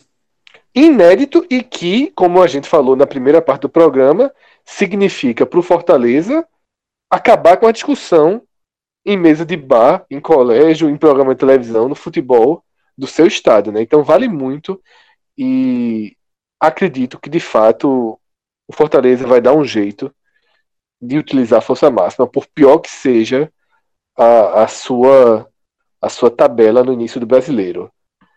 Tiago, antes da gente virar a, ou para outro tema e deixar o Fortaleza, nesse mês tem algum risco de Rogério Ceni cada vez mais valorizado ceder a alguma tentação do mercado ou você vê ele completamente é, fincado no Fortaleza? Pois é, é, Fred, é muito difícil, é muito difícil. O Rogério Ceni ele é um cara que ele é bem diferenciado e ele vem, tipo assim, não é de hoje, né? Já como jogador ele mostrava isso, mas ele vem mostrando de fato um perfil bem diferente do que a maioria dos técnicos. E não é, não é só pela questão é, estudiosa e tudo mais, ele, ele é um cara bastante estudioso, aliás, é, trabalha até demais, ele diz que dorme muito pouco. E a maneira como ele lida, é, eu percebi isso já no São Paulo, né? Eu sou São Paulino, eu já percebi a maneira como ele falava certas coisas, como ele pensava como trabalhar. Então ele ficou muito ofendido quando foi uh, dispensado do São Paulo, principalmente porque perdeu muitos jogadores e não deram condições de trabalho ideais para ele, né? Porque o Ceará, o, o, Ceará, o São Paulo é um, um, dos times que tem mais orçamento no Brasil, mas ao mesmo tempo também sofre de, de problemas, né? É, de, de, formação de elenco, jogadores que, que se revelam são facilmente vendidos, então é muito difícil e não é de agora, né? O Rogério Senna só foi um dos, só que pelo tamanho dele, pela história que ele fez no clube, acabou pegando muito mal. Tanto que hoje ele mencionou que ele não volta para o São Paulo enquanto o atual presidente, o Leco, estiver lá. Exatamente porque ele não concorda com a condução do atual presidente. E a maneira como o Marcelo Paes conseguiu oferecer o projeto Fortaleza, né, de, de, de faz, colocar o time é, fazer uma campanha de Série B para se manter entre os 10, não era nem para colocar na Série A, era para estruturar a equipe. Né? O, o Rogério Senni foi uma, como vocês falaram ano passado diversas vezes, é, o Rogério Senni veio para trazer investidores, para mudar a estrutura do clube, né? dada essa diferença que tinha entre Ceará e Fortaleza, Ceará já com um, com um centro de treinamento, enfim, estava muito à frente do Fortaleza, então o Senni também veio para agregar na questão também de estrutura do clube que está acontecendo também ainda nesse momento. E, e, qualquer, eu acho que clube que for tentar tirar o Senna do Fortaleza tem que ir com um projeto mais de começo de ano. O Rogério Senna já falou diversas vezes que não, não quer dizer, ele não, ele não acha correto ser demitido, nenhum, nenhum tipo de treinador ser demitido no, no começo de trabalho, ou enfim, num, durante, no meio de uma competição, sem que você apresente um resultado, no caso o treinador. E eu acho que qualquer clube que for tentar o Rogério Senna tem que apresentar isso no começo do ano. Se você conseguir o Rogério Senna no começo do ano, então você terá ele até o final do ano, a não ser que você dispense. Então o Rogério Senna, que teve muitos problemas no começo desse ano com o Fortaleza, demorou a formar o time, não tinha meio de campo, o camisa 9 não era bem o camisa 9, que era o Júnior Santos, chegou agora o Elton Paulista, o Dodô chegou depois, ainda tem carências no elenco, então eh, as coisas no Fortaleza só são discutidas quando a, a, as vitórias não vêm, e aí, como está na sequência de vitória, parece que o time já se encontrou, o que não é verdade. Então o time ainda tem carências, ainda paira muito, muita dúvida em cima do Fortaleza. É um time que oscila muito ainda uh, em muitos jogos. E nesse aspecto, o Rogério Ceni se mostrou muitas vezes irritado é, com o desempenho da equipe, né? Então teve momentos que ele falou e aí foi estranho que ele falou que quando eu não estiver aqui, sabe? Mas falando no tom como se fosse sair a qualquer momento muita gente estranhava, né? Mas, ele, é, enfim, era a maneira dele de, de falar que o que ele estava tentando fazer para o clube é que o clube, independentemente dele, tem que crescer, né? E, e, é com estrutura, que é uma coisa que ele disse que é o principal problema que o Fortaleza tem hoje, a questão que o Fortaleza vai enfrentar na Série aliás, que os clubes nordestinos passam, né? Essa questão de viagem e tal, questão de logística, é mais difícil para um clube nordestino, e ele, obviamente, sabe da limitação do Fortaleza, sabe que o Fortaleza vai ser uma das equipes, aliás, segundo o menor orçamento, né, só perde para o CSA, então vai ter essa dificuldade. Não vejo ele saindo do Fortaleza de maneira alguma, porque ele honrou o compromisso com o presidente Marcelo Paes e, enfim, com a torcida, com os jogadores. Então, acho praticamente zero a possibilidade, a não ser, e aí, claro, é uma, uma situação muito hipotética, se tiver um desentendimento, uma situação que ele não se sinta feliz, como ele sempre gosta de reforçar. Então, se eu assinei o contrato, eu vou cumprir até o fim. Foi essa palavra, até porque ele recebeu também essa, essas propostas aconteceram também na Série B, quando o Fortaleza estava disparadamente na, na, liderança da Série B. Então, eu acho que não vai acontecer, a não ser um caso assim de desentendimento dele com, com o presidente, enfim. Eu acho muito é, praticamente impossível isso acontecer. Cássio, vamos falar agora do bom e velho futebol de Pernambuco, porque a tripinha a tripinha, a tripinha chateou, né? A, não, a tripinha, é, para quem gosta dessa confusão aí, foi desnecessária. Porque num ano tão fraco para Pernambuco, colocar dois no, no G4 é muito surpreendente. Primeiro, que é um, é um G4 com três times da terceira divisão e um da Série A, justamente no ano com o maior número, com o maior número de participantes na, na Série A, quatro times. É, desde os pontos corridos, essa é a segunda vez que tem quatro times do Nordeste na Série A, só que no ano passado, que também foram quatro, mas o Sport não jogou a Copa do Nordeste, né? Então, assim, e, esse ano os quatro que estão na Série A jogaram e só um chegou é, caindo o é, Ceará caiu como mandante, CSA caiu como visitante, Bahia caindo na fase de grupos ainda, e só o Fortaleza que acabou sendo se tornando o favorito natural. E os outros três da terceira divisão, dois jogando bem, o Botafogo é, e o Náutico numa crescente. Curiosamente, o Náutico perdeu o primeiro jogo para o Fortaleza e desde então está invicto. O Botafogo segue invicto é, na, na, nessa competição. São os, os dois, né, é, Botafogo e, e, e Fortaleza. Enquanto isso, o Santa é o time que destoa. Chegou, mas destoando bastante. Inclusive, a campanha geral diz isso, né? No geral, tá 21 pontos para o Botafogo, 18 para o Náutico, 16 para o Fortaleza e 13 para o Santa. Claro que não é, um, não é algo justo porque foram confrontos diferentes, né? Um grupo jogando com outro, mas enfim, mas a pontuação do Santa é a menor. Em termos de futebol, parece, parece também ser o menor. Mas ainda assim tá lá. Isso é foda, porque a chateação, a chateação para quem é de fora é de, pô, pô, como é que o, o ano do Santa, enquanto, enquanto o Minhoca tava falando, eu tava escutando aqui, nesse momento eu também estou fazendo o post da semifinal, que eu não tinha feito ainda, e a frase eu estava dizendo era, vou até ler aqui, essa é a quarta vez que o Santa Cruz chega à semifinal nesta volta da Champions League, em 2013. Dessas campanhas, 2014, 2016, 2017, 2019, acho o time atual o de menor potencial técnico mas ainda assim é bom duvidar, porque mesmo sendo o time de 2014 do Santa é, era melhor, o de 2016 era bom, é, com, pô, tinha Ken, tinha Grafite, porra, tinha João Paulo, o time era bom, desandou no brasileiro por uma série de outros problemas, mas era um bom time. De 17 conseguiu se recuperar durante a competição, embora daquele rebaixamento, e esse de 19 é um time que agradou durante pouquíssimo tempo, mas, mas está numa semifinal. É, e junto com o Náutico, aí cria um contexto curiosíssimo para Pernambuco, que repete pela, pela sexta vez, Pernambuco coloca dois times na, na, na, semifinal da competição. A última vez tinha sido justamente em 2017 com o Esporte Santa, e Santa e Náutico já tinham sido semifinalistas uma vez em 2002. A curiosidade é que em 2002 foi de volta, Mas na volta, o Náutico, os dois pernambucanos jogaram fora, como vão jogar agora. Mas sendo ida e volta. E o Santa é, caiu para o Vitória e o Náutico caiu para o Bahia. E agora os dois jogam de visitante, mas em contextos bem diferentes. É, com uma, um. Já pensou num, num ano desse, de uma diferença técnica tão grande, de investimento, lembrando, as folhas de Santinal não chega a 300 mil reais. A Náutica é 300, acho que a do Santa tem um pouco mais, 350, se botar a comissão e tal. Não sai muito disso, não.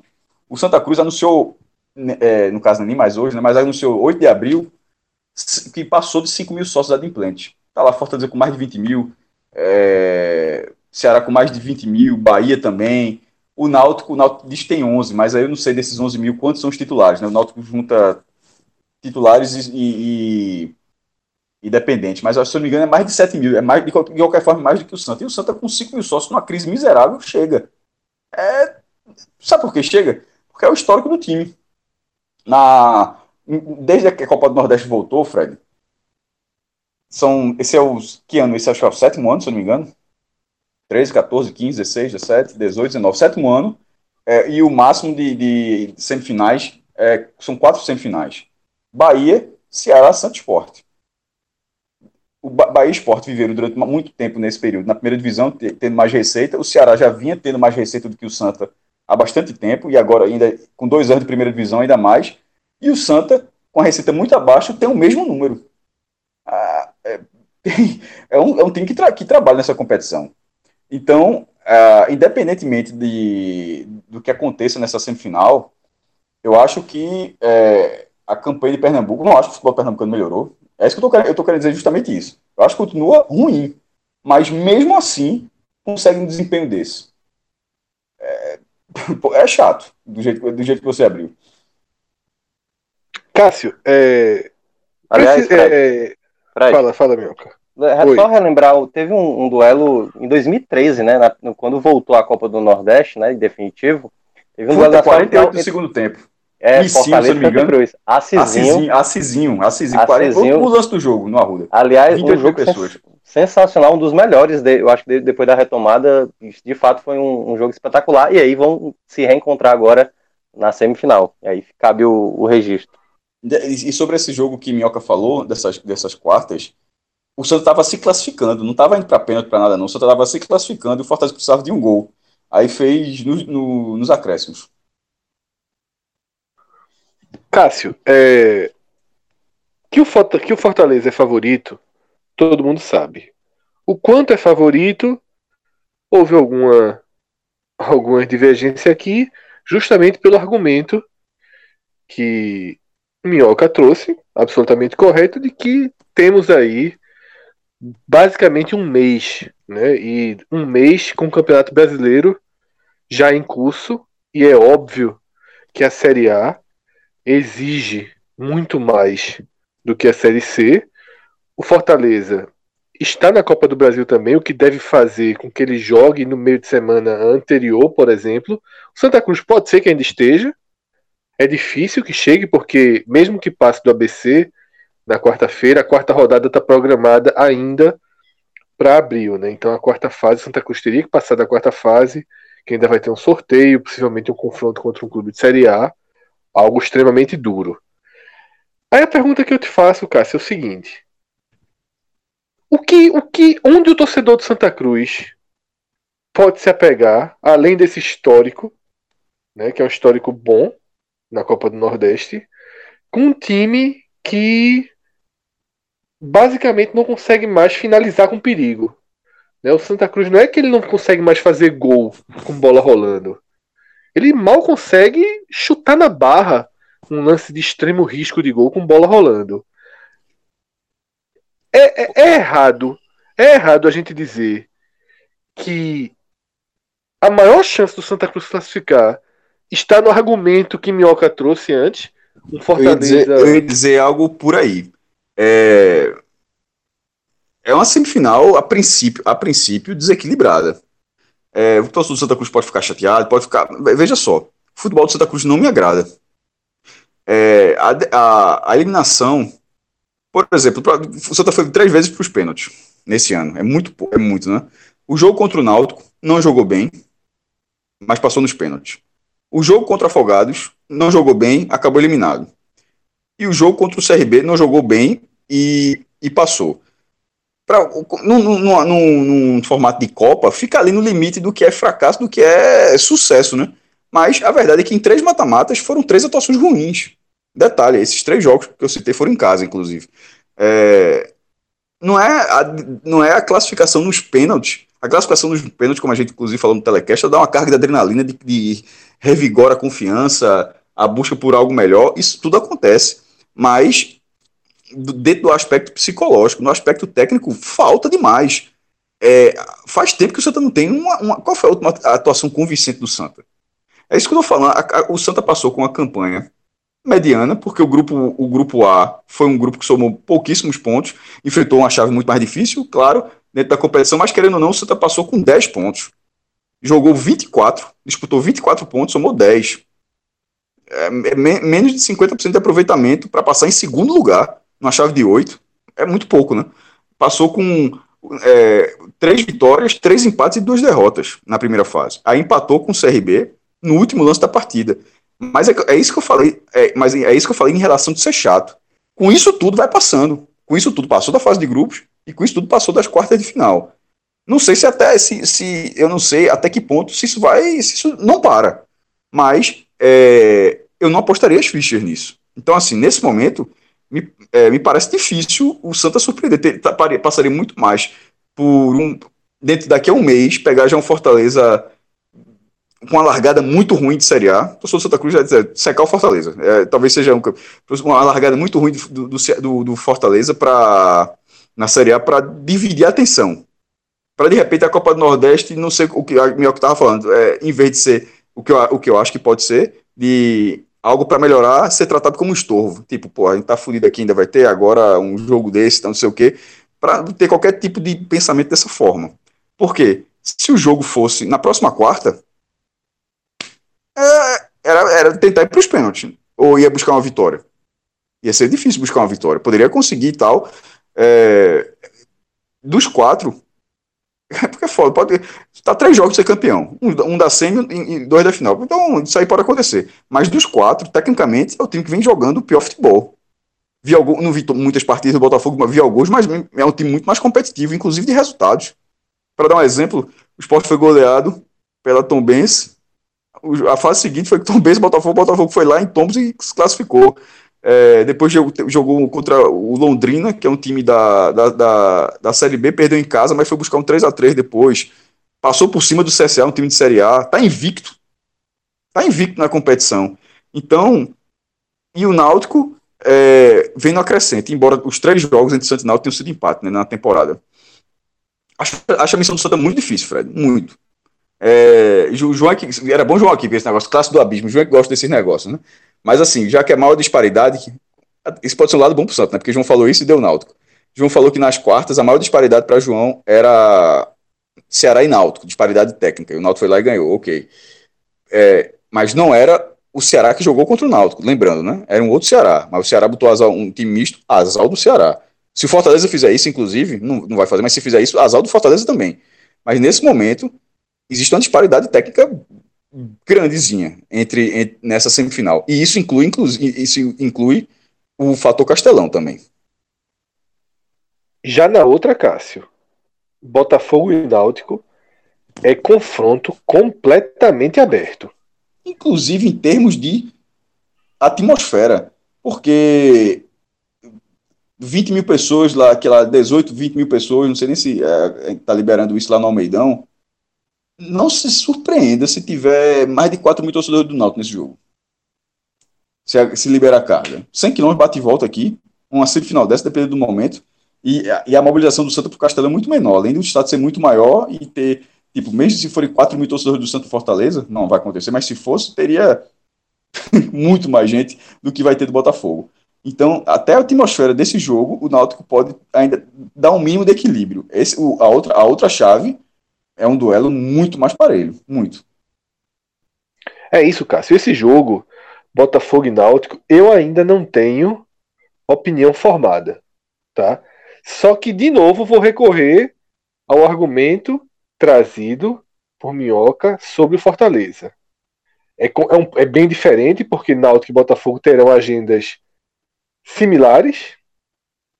Estarão jogando a Série C, não estão mais na Copa do Brasil, tá? Então tem é, é, um mês para saber como esses times vão evoluir e o quanto do cenário que hoje é extremamente positivo para os dois. A gente fala de um Botafogo invicto na Copa do Nordeste, de um Náutico invicto a 18 partidas. Daqui para lá vão disputar as finais dos seus estaduais, tá? O Botafogo com favoritismo, o Náutico. A gente até gravou um programa e divergiu entre o pleno equilíbrio e o leve favoritismo do Náutico, tá? Porque queira ou não, como o Cássio argumentou para João, se fossem 18 vitórias consecutivas do esporte voltando de uma classificação dentro do Castelão, é, historicamente a gente estaria dizendo, todo mundo estaria dizendo que o esporte é favorito absoluto. E há um, um certo cuidado em cravar esse favoritismo do Náutico, é, em parte por um histórico de 51 anos, né, sem vencer o esporte, e em parte também porque é um time muito jovem contra um adversário com jogadores mais técnicos, mais experientes, mais rodados em Série A, em Série B. E o time do Náutico é um time ainda bem verde nesse sentido. Na temporada é o oposto. Na temporada são os garotos do Náutico que ganharam mais casca do que os, os jogadores do esporte, que o esporte fez 12 partidas. Então, Cássio, é, a, a, nossa análise é se o jogo fosse quarta-feira. Se Náutico e Botafogo fosse quarta-feira. Náutico e Botafogo sendo na primeira semana de maio, esses dias eles podem ser muito decisivos, sabe? É, eu não sei que Náutico enfrentará o Botafogo. Um Náutico no extremo da euforia, da confiança, ou um Náutico, ou um Náutico ferido, né, por uma por uma eventual final no estado, no final de uma derrota na, nas finais do estadual. A gente hoje lá no lá na Cedo Show, mais tarde, mais cedo, melhor dizendo, é, a gente estava brincando com o João, perguntando ao João o que é que ele escolheria, né? Lucas Sport chegou lá, fez essa onda. Se João escolheria ser campeão estadual em cima do esporte, quebrando esse gigantesco tabu, né, que atravessa gerações, de 51 anos, sem levantar um título diante do maior rival, 54 anos sem ser campeão na Ilha do Retiro. Então, é, é, é considerável colocar na balança isso, ou se escolheria um título de Copa do Nordeste, seria o maior título da história do Náutico em relação à amplitude né, do campeonato disputado. Eu nem vou fazer essa pergunta aqui, porque no final das contas, escolha ou morre é só escolha ou morre. Mas o que eu pergunto aqui é: na vida real não é o escolha ou morre. A vida real ela segue uma agenda, segue um calendário. E o calendário traz as finais do Pernambucano antes da semifinal da Copa do Nordeste. Cássio, você enxerga que os jogos contra o esporte são determinantes para definir que náutico vai para João Pessoa. Não. Eu vou te dar um exemplo. Por exemplo, você falou em 4 mil pessoas no Almeidão. Se fosse domingo que vem, eu não tenho a menor dúvida. Você acha que se o Náutico perde o estadual, teria essa mesma mobilização de 4 mil torcedores? Ele teria tempo para esquecer isso, para voltar a motivar? O jogo vai ser dia 21 de, de, de, de abril, a jogo de volta do Pernambucano. No domingo seguinte já é a Série C. Aí eu acho que tem mais uma Não. Aí deve ter mais. É dia 29 de maio. Duas rodadas da Série C. É um mês, deve, vai, vai ter. Vai, a, não, porque na verdade a semifinal, é, eu confundi com a final, a semifinal vem depois, no dia 8 de maio. Eu acho que dá demais. Primeiro, porque a, é, é no meu critério também. Eu acho que é de muita. acredito que seja de muita gente também. A Copa perdeu o Pernambucano, beleza. A Copa Nordeste, ela, ela, ela tem um caminho independente do Pernambucano. Não, não pode ter essa influência. E ela é um título maior do que o Pernambucano. Não dá, ela só perdeu o Pernambucano, então não vai ganhar do Botafogo. Não consigo ver essa relação. É, como, uma, como um título pernambucano arrefecer a instiga para ganhar a Copa do Nordeste porque já está satisfeito, ou o título pernambucano dizer, ó, é, tem, dá para ganhar do Botafogo. Eu acho que é, é indiferente. Eu acho que esse jogo, é, eu acho que tem como, inclusive o tempo acho que ajuda, para separar totalmente. A tendência de, de, de, de esporte náutico é que, se, que seja, na verdade, nós tem dois jogos equilibrados, tanto contra o esporte, contra, como contra o Botafogo não deve ter atropelamento de nenhum dos lados em nenhum dos dois confrontos.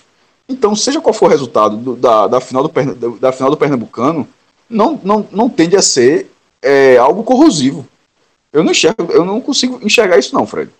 É, e, e, e, sem contar que é a terceira semifinal do Náutico. Ele teve uma grande chance contra o Sport em 2001. E 2002 a chance já foi muito menor. Perdeu do Bahia, como eu lembrei, perdeu até um pênalti no jogo de ida, que foi 0 a 0 Eu estava, inclusive, na torcida do Náutico nesse jogo. É... Essa agora é uma chance muito. Veja só. quanto Primeiro, o Náutico não chegava na semifinal há 17 anos, certo?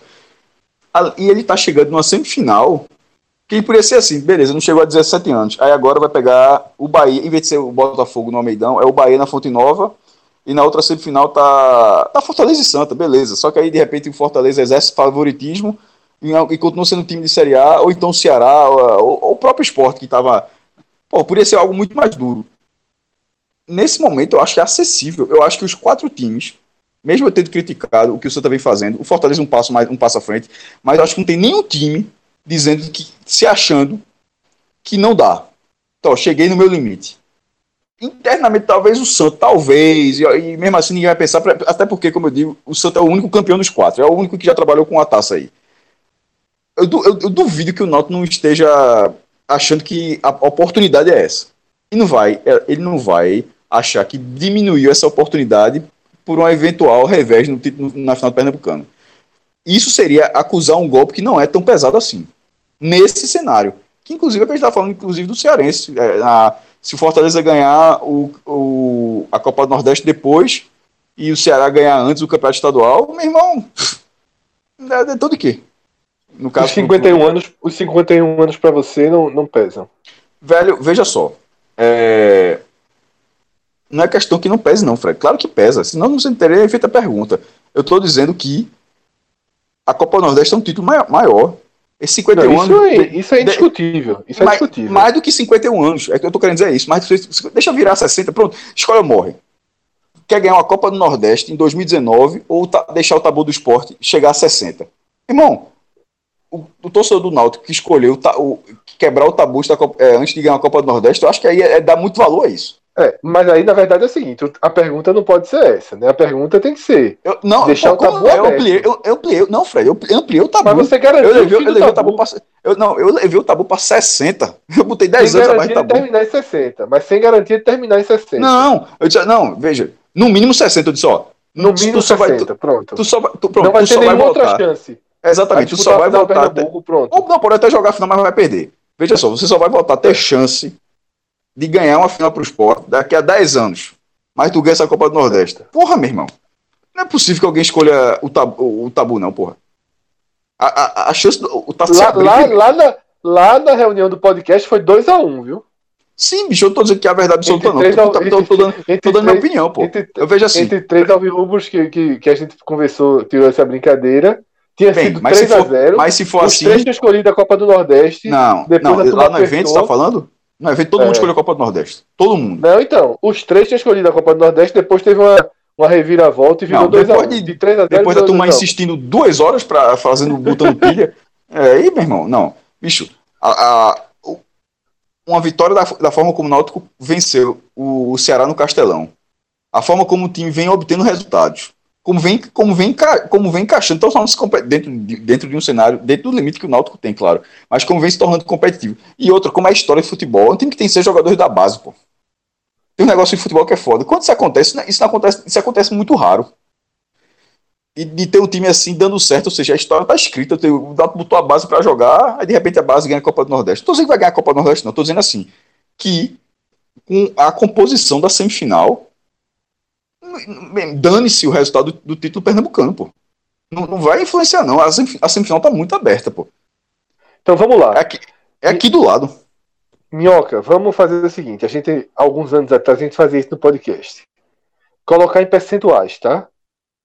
Santa, Fortaleza e Santa, e Botafogo e Náutico. Pode até ser 50-50 o seu percentual, tá? Mas vamos colocar em percentual. Quanto você acha que é essa régua aí, percentual, Fortaleza e Santa Cruz? É, eu vou botar 60-40. Eu acho que essa questão do, do, tempo, e aí só reforçando um pouco o que o Cássio falou, é, eu acho que tem essa questão do tempo. Eu, ano passado, lembra que a, a, os jogos da fase final da Copa do Nordeste ficaram muito fora, sabe, sem peso. Ninguém estava interessado. Eu não Foram sei no se meio no... da Copa do Mundo, né? Pois é, mas, é. mas mesmo assim, eu, eu não sei se no meio de Série C e Série A, por exemplo, o que o Náutico largou ano passado na Série C é porque conseguiu reverter, o que o Ceará conseguiu reverter. E, e, se por acaso o Botafogo, ou o próprio Náutico, ou o Santa Cruz largar mal numa, numa, numa Série C, meu amigo, eu não sei, é, é, é complicado, viu? É, é uma situação que esse, essa questão do tempo me deixa uma nuvem, assim, sabe, para garantir alguma coisa. Mas vou colocar 60-40, questão do mando, a questão do Fortaleza ser Série A. Não, não, vou botar além disso, que eu acho ainda muito, mas 60-40 para o Fortaleza. Botafogo e Náutico. Botafogo e Náutico eu vou botar 55-45 para o Botafogo. Cássio. Qual, qual foi? Não, não ouvi de Minhoca, não. Qual foi o segundo de Minhoca? 5545 Botafogo. Os dois percentuais estão bem, bem ok. Detalhe, 60-40, eu acho que precisa estar tá ótimo. Se você tem 40% de chance de, de, classificação, porra, eu acho que não tem mais. Não. Eu acho que não, não tem, não. Não, é isso que eu, não, eu quis dizer que se, na visão do Mioca, tem 40%, eu acho muito, eu acho que é um pouco mais do que isso. É, 65 é a 35. 65 a 35. Para colocar só um pouquinho, também vou dizer que é 70. 65 a 35. Acho que a chance do Santos é bem menor. E no outro, é, o 55 a 45 tá, tá bem escolhido, porque o 66 é foda, é o muro, né? E se for para ter uma, o 55 a 45, é só para ter uma divididazinha. Podia até ter 51 a 49. Para ter uma dividida. Na dividida, o, o, seria o Botafogo. Mas é, tem fatores. Meu irmão, o Botafogo é meio freguesão do, do, do Náutico, né? É, hum, mais ou menos, né? Não, o, o, o da Paraíba? Nos últimos anos, não. Porra, bicho, no, no, na história, inclusive, o Náutico meteu. Em 2001, foi 2002, meteu 8x2 no, no, Botafogo. Sim, mas tô dizendo, no, no, nos confrontos recentes. Ah, sim, aí perdeu na Série C última, mas, mas na história são 52 jogos, 24 vitórias do Náutico, 16 vitórias do Botafogo e 12 empates. E aproveitando para passar sim, o é. retrospecto do outro confronto, são 48 jogos, Santa Cruz e Fortaleza, com 19 vitórias do Fortaleza, 15 vitórias do Santa e 14 empates. Vou dar meu, o, meu, o meu percentual mesmo de minhoca no jogo do Almeidão e um pouquinho maior no do Castelão. É, se fosse quarta-feira no Castelão, eu diria 80 a 20. Tá? Se fosse quarta-feira agora. Mas sendo daqui a um mês, 70 a 30 tá, para Fortaleza. Acho que é um confronto mais desigual do que os das, das fases. Os dois desiguais da, das quartas de final, Ceará e Náutico e Fortaleza e Vitória, em tese eram os confrontos mais desiguais. Eu acho que esse é ainda mais desigual. Então eu coloco 70-30 Fortaleza e eu não consigo fazer o que vocês fizeram. Eu, eu acho que é 50-50 Botafogo e Náutico. 50-50. Pô, Fred, mas é, é muro. Né? Não, a gente, Felipe, todo fez pra não ser muro. Tem que. Tanto que eu falei, pode ser 50 ou 49. Tem que escolher um, pô. Pronto, então eu não vou para eu não vou para 55 a 45 não. Se você quiser vai, me forçar, vai 50,05 e 49,05. É, mas tem que mas escolha um. É, na porque, dividida. Veja, porque dizer, dizer que é 50 a 50, veja, alguém vai ser eliminado. Então tu não pode chegar a dizer que vai ser empate. Não, OK, sim. Eu vou pro mandante. Eu vou pro mandante. Porém, porém muito, muito, muito na dividida, porque é, se fosse quarta-feira agora, se fosse quarta-feira agora, eu iria esse 0,1 eu iria para o Náutico, porque o momento do Náutico tá muita, tá de muita confiança, tá de muita confiança. esse 0,1 eu jogaria para o Náutico. Como tem um mês e como a possibilidade de uma instabilidade no Náutico é maior pelo que está em jogo no Campeonato Pernambucano, que não dá para ser muito frio em relação a isso, não dá para ser muito matemático em relação a isso, tá? A gente está aqui, a gente convive no dia a dia, sabe como são as coisas.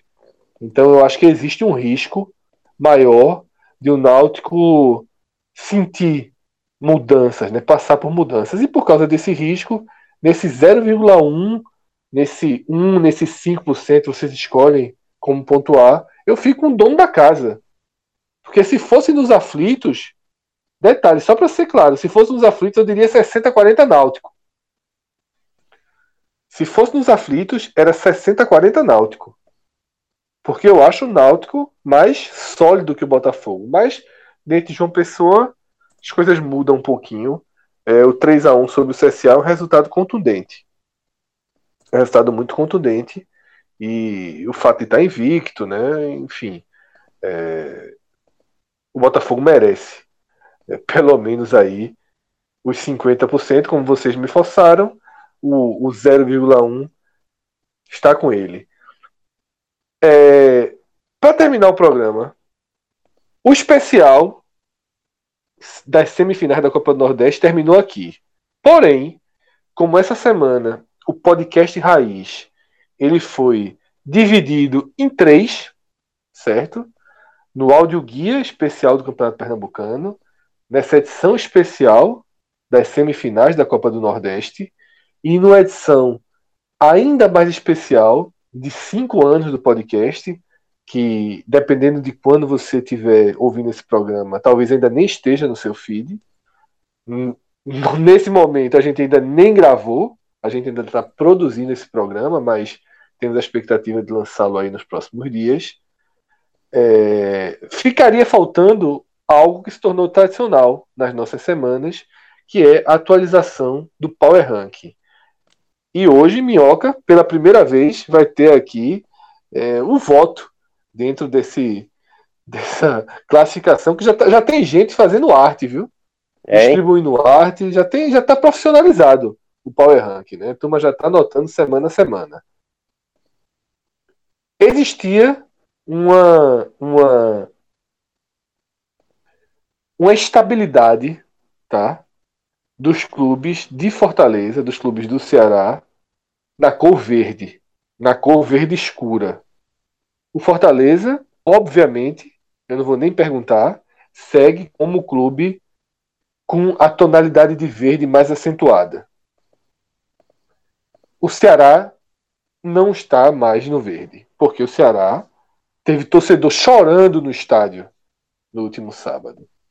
O Ceará tem um treinador contestado. Eu pergunto a vocês: o Ceará cai do verde para uma condição estável de amarelo ou desce o elevador e já vai para o vermelho? Minhoca, você que está aí, e nisso a gente mede muito as competições que o clube segue, ou seja, o Ceará já tem dois, duas eliminações, uma totalmente na conta, outra totalmente inaceitável o desempenho técnico que o time tem jogado e também o ambiente, o humor da torcida. Como é que você vê essa queda do Ceará, é, Minhoca? Ela vai para o amarelo o Ceará já parte direto para uma situação de vermelho? É, eu, eu acho que está ali na beira do amarelo, indo para o vermelho com um jogo de suma. Aliás, um jogo que o Ceará vai jogar pelo empate na semifinal da volta contra o Floresta. Só que é um jogo em que o Floresta apresentou um ótimo futebol no jogo de ida, vencia por 2 a 0 O Ceará foi para a e conseguiu os dois gols e tentou até repetir isso diante do Náutico, né? Tinha tomado o gol e poderia ter empatado ali na cabeçada do Roger, por exemplo. Conseguiria o resultado e talvez até passasse nos pênaltis, mas com uma apresentação, um desempenho bem abaixo.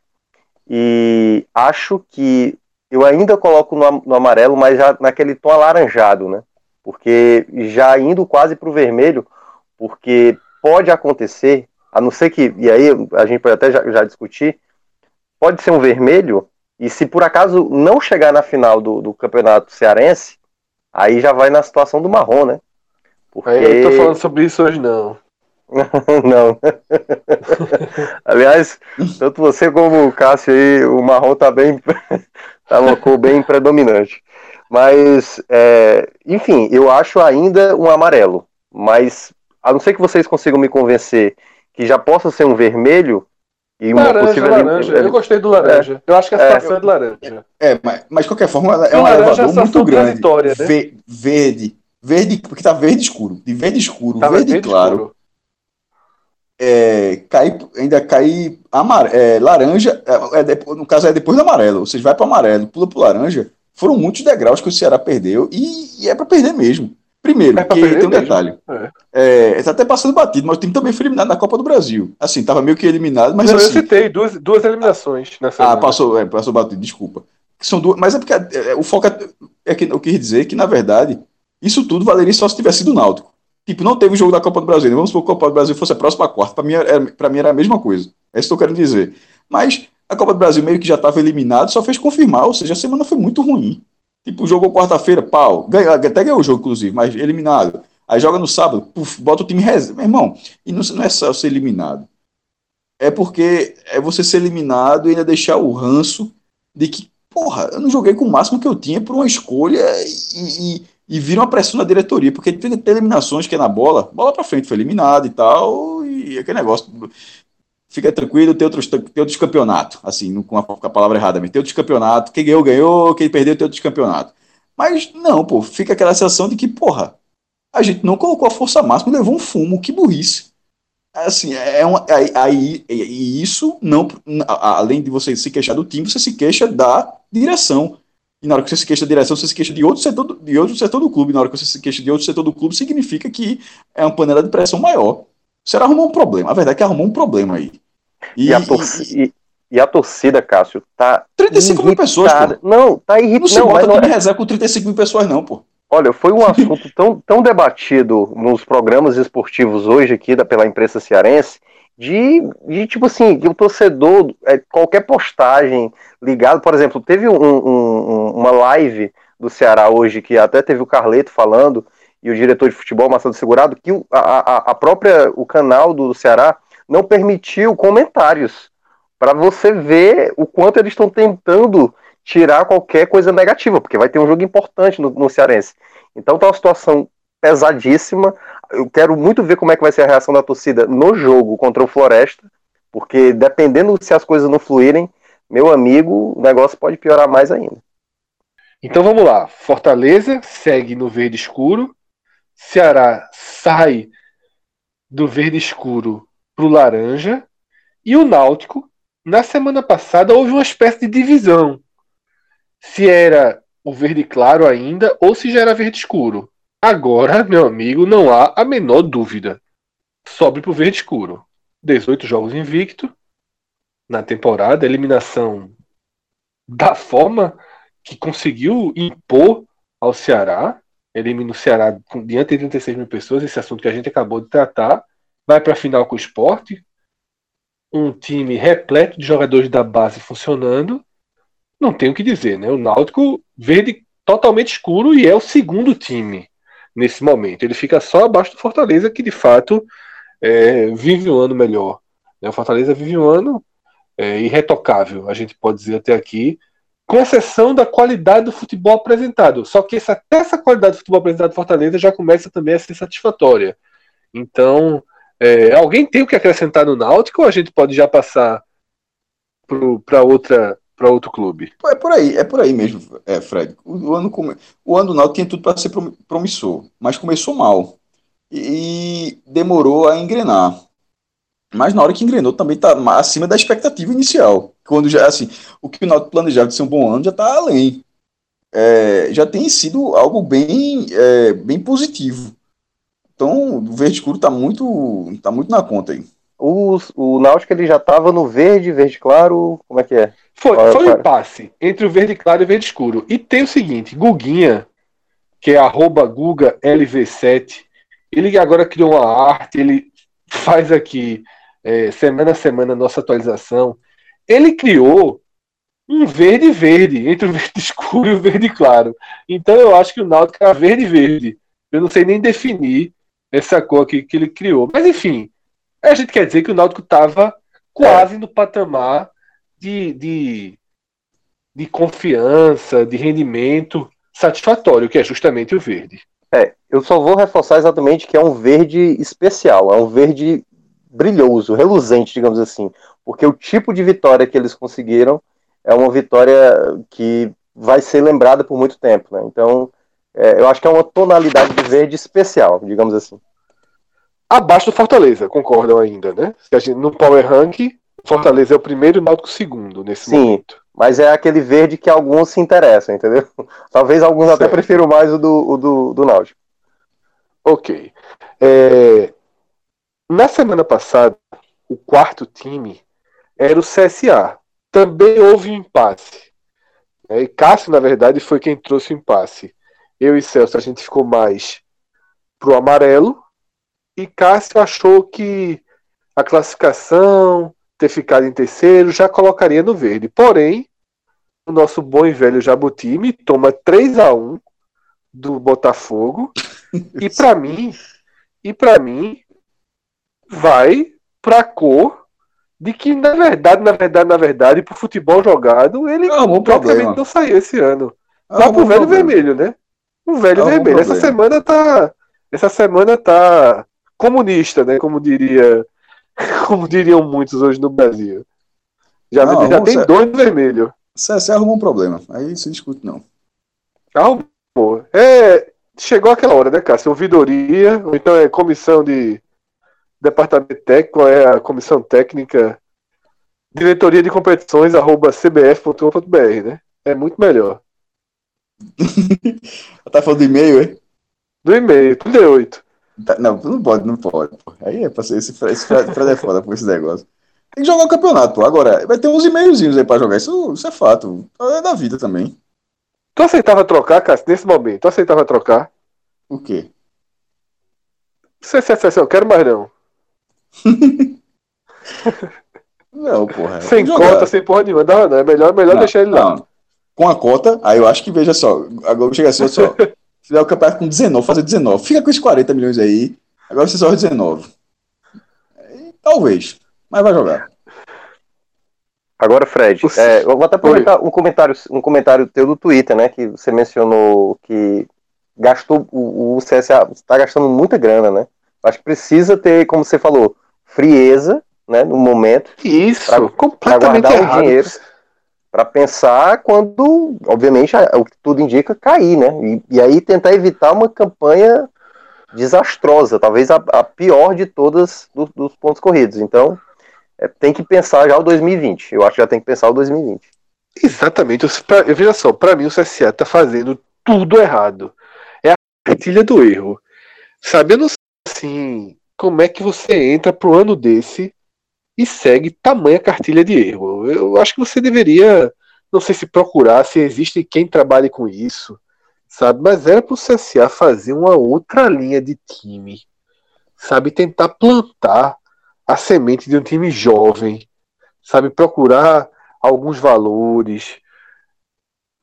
Como buscou um jogador emprestado do Flamengo, tentar fazer um time sabe, contratos que ele pudesse ter alguns percentuais desses jogadores, para tentar fazer uma Série A digna, o mais digna possível, mas caindo com sobra, caindo com margem, caindo. Fred, se o CSA não cair, forte. Vai, se o CSA não cair, vai ser é, a tua maior queimada de língua como jornalista. Cássio, veja só, se o CSA não cair, eu realmente. O futebol é um negócio que é pra gente existir. Desistir é pra não, gente é desistir. Gostar, né? não, tipo, desistir de prever. Porque, assim, tem que ter muita gente jogando muito mal por muito tempo pro CSA não cair. Porque, veja só, vamos no quadro atual.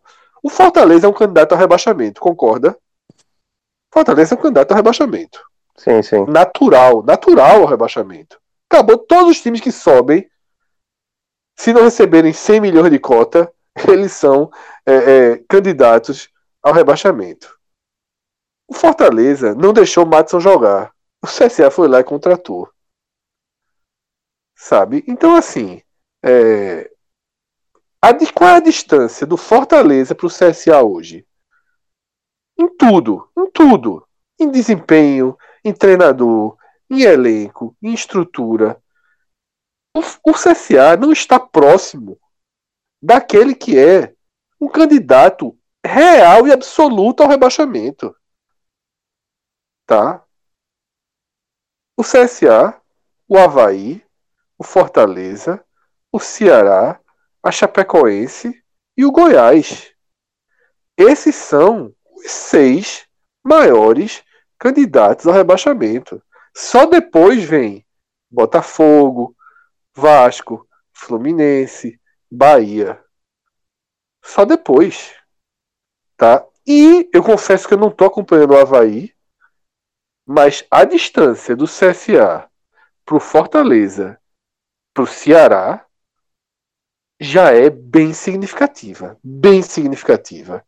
E o campeonato não é daqui a seis meses, não. O campeonato é daqui a 20 dias. E o CSA tá me trazendo Madison e Armeiro. Então, assim, pô, pelo amor de Deus. Pelo amor de Deus.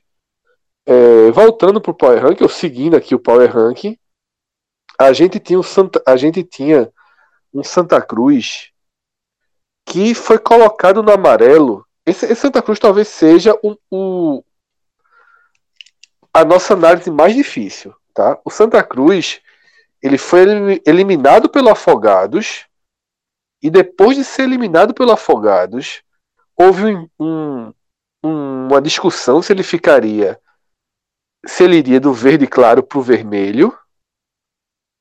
Mas como era uma semana muito cheia com um confronto na Copa do Brasil e o confronto contra o CRB se deixou no amarelo provisório. O Santa joga muito mal, mas até cria chances e perde do ABC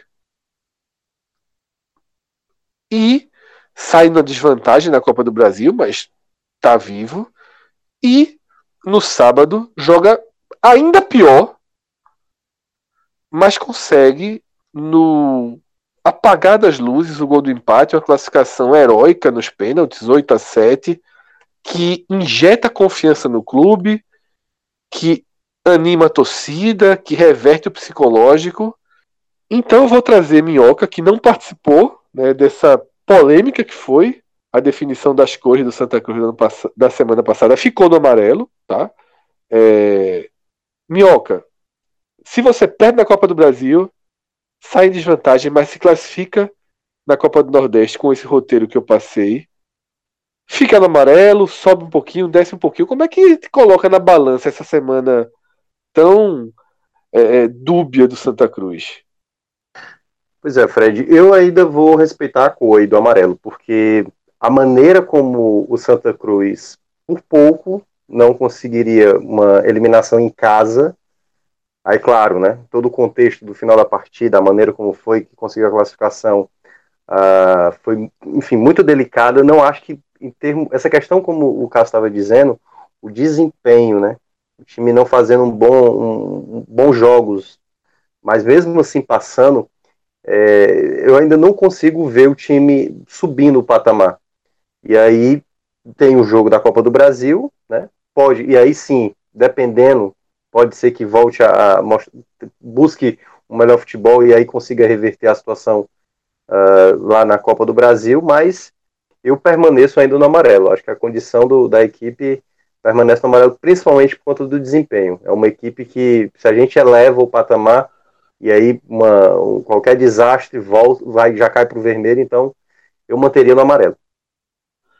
Se o William Alves não faz aquele gol, era vermelho, muito vermelho. Era vermelho dos maiores da semana. Porque seria a derrota para o ABC e uma derrota em casa para o CRB um gol que ele é tão heróico quanto o Bambo é, é, é, meio é meio estranho dizer isso, mas é exatamente o que aconteceu. É um gol heróico e bambo, tá? Ele muda a configuração pela questão psicológica, pela questão motivacional. Então eu diria que o Santa, tecnicamente, hoje, é muito vermelho, mas psicologicamente ele foi pro verde. Porque a, todo mundo aqui no Recife está apostando no maior público do Santa no ano, na próxima quarta-feira. Então seria pelo menos uma resposta de recuperar a torcida.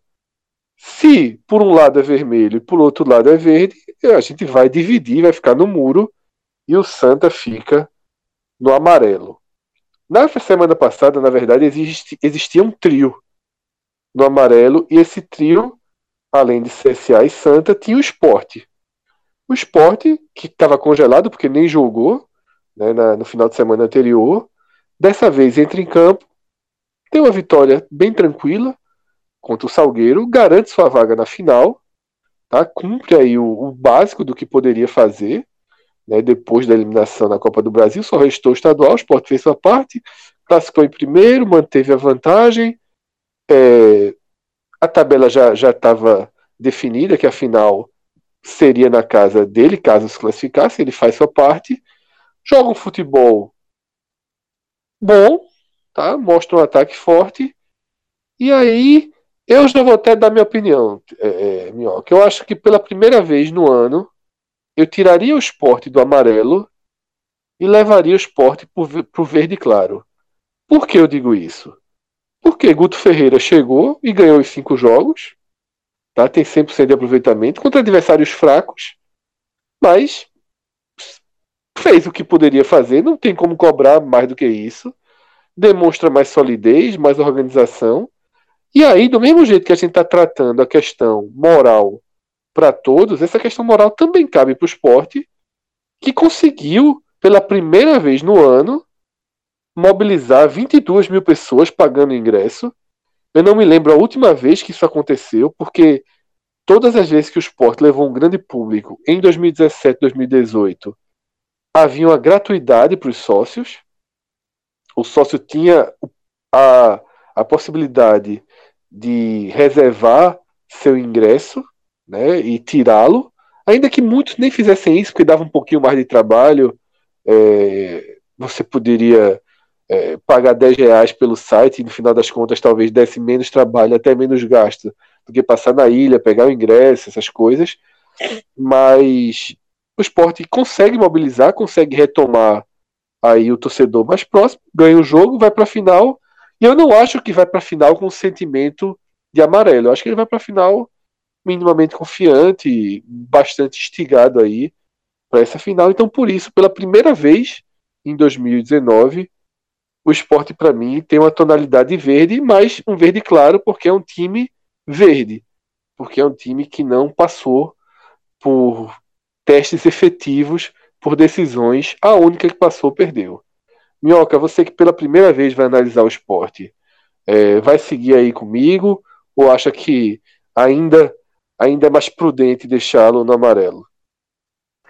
Pois é, Fred, o, o, esporte, ele, ele, quer ou não, ele carrega na temporada o começo péssimo, né? Mas eu vou concordar com você, porque esse, essa questão do Guto, essa questão da torcida, como você estava frisando, eu acho que isso dá um patamar de verde. Eu estava até olhando aqui, quando você estava falando, é, vai realmente começar a Série B sem ter enfrentado nenhuma equipe além da Série C para baixo, né?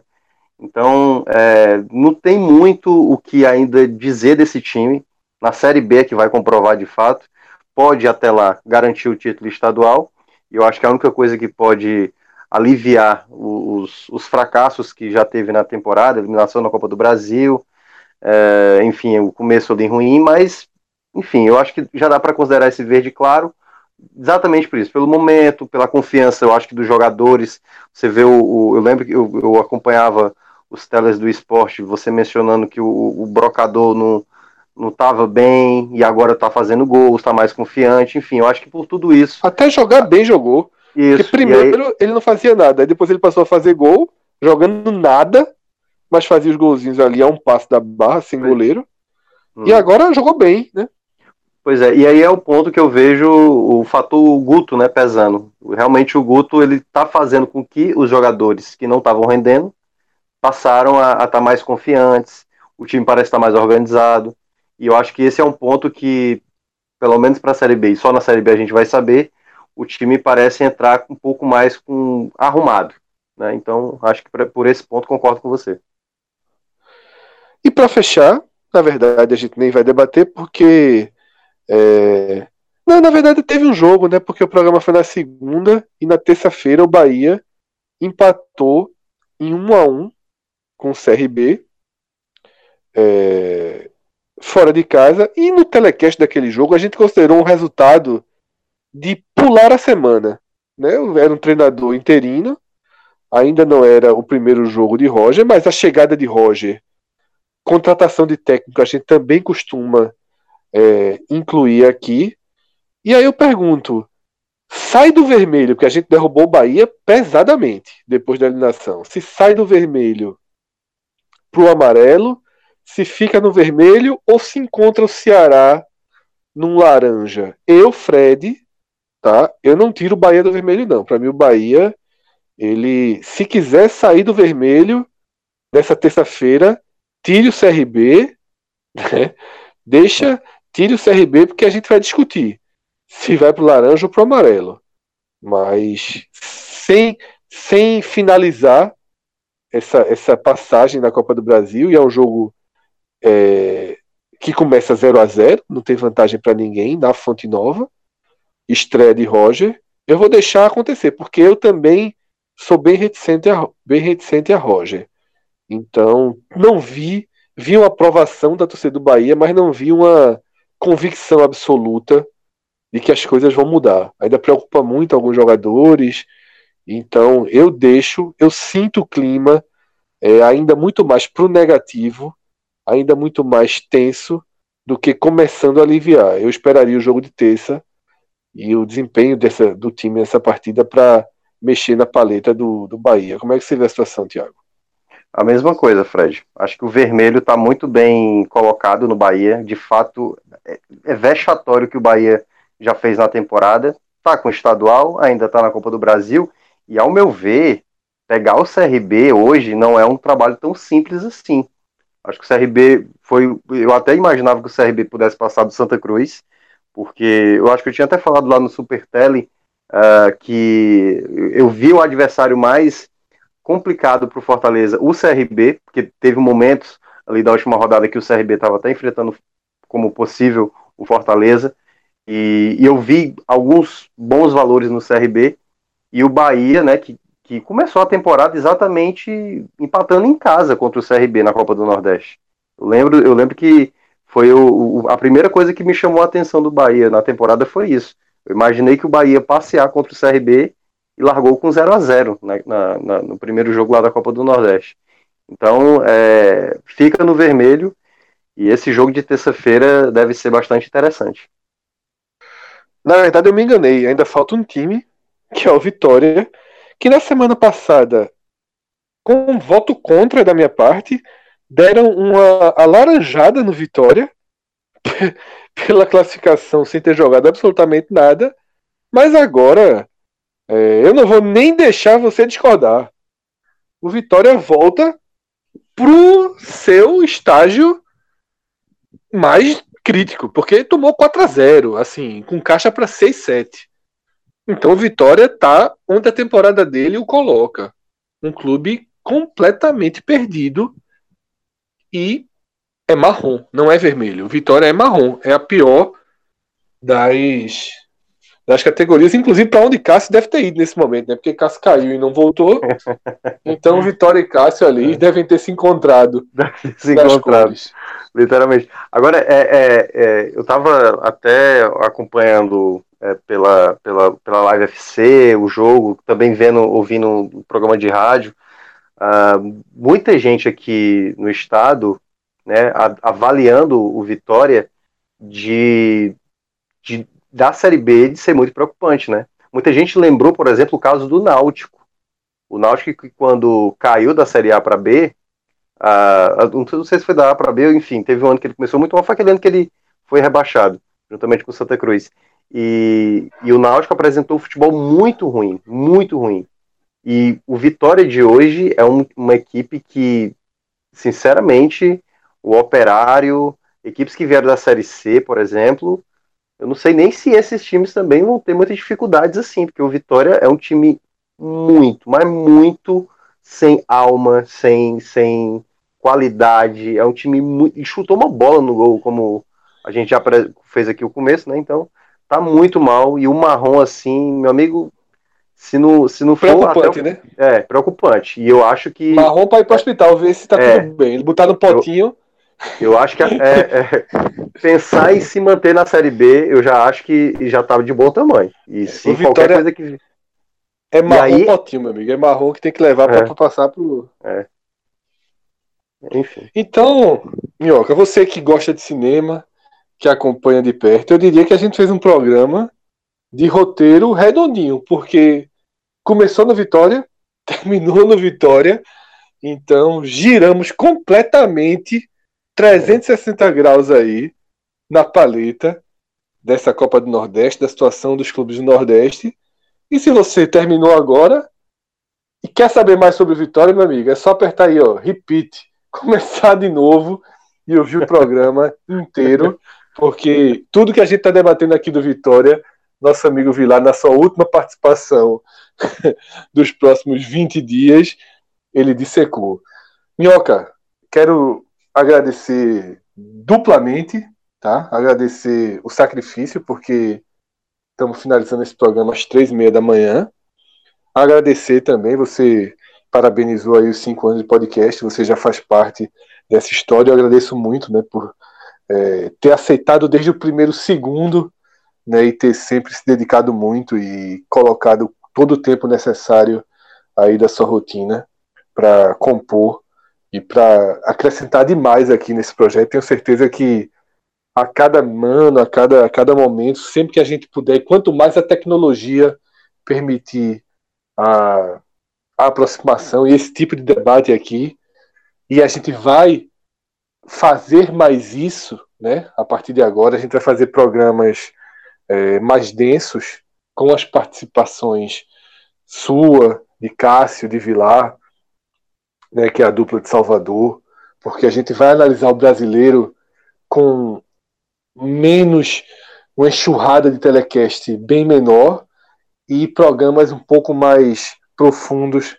ao final da rodada, justamente como foi esse, que nos ajudam né, a, a entender melhor. Eu acho que a gente consegue é, nós, é, do podcast Raiz aqui, né, que criamos o, o, projeto no Recife, e todos que, são, que entraram depois e estão somando muito, acho que todos têm o mesmo, o mesmo, a mesma característica. Eu acho que a gente consegue contribuir muito mais para o conteúdo quando a gente tem mais tempo, quando a gente consegue sair das quatro linhas, quando a gente traz é, tudo que foi debatido aqui. Sabe, a gente debateu coisas muito, muito interessantes nesse programa.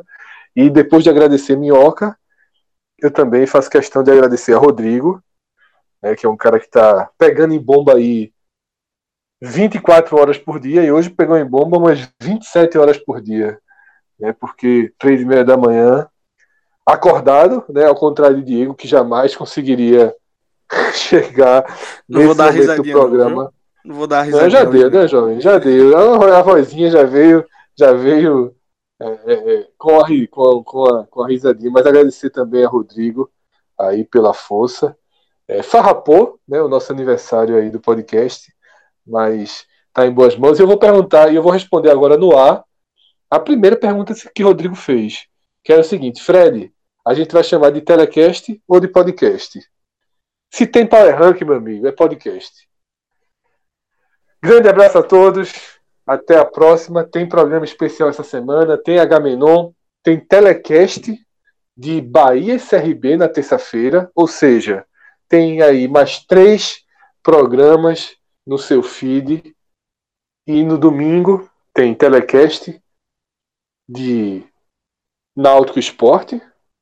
E vamos decidir aí se a gente faz o telecast da decisão do Baiano, com os dois Bahias, e da decisão do Cearense com Fortaleza e quem passar de Ceará e Floresta. Se for Floresta, não vai ter telecast, não. Mas se for Ceará, a gente vai se reunir aí com Minhoca para tentar viabilizar esse tele no próximo, nos dois próximos domingos. Grande abraço a todos, Minhoca, Rodrigo, Cássio, que mandou uma mensagem aqui dizendo que a bateria descarregou, vamos acreditar. E até a próxima, galera. Tchau, tchau.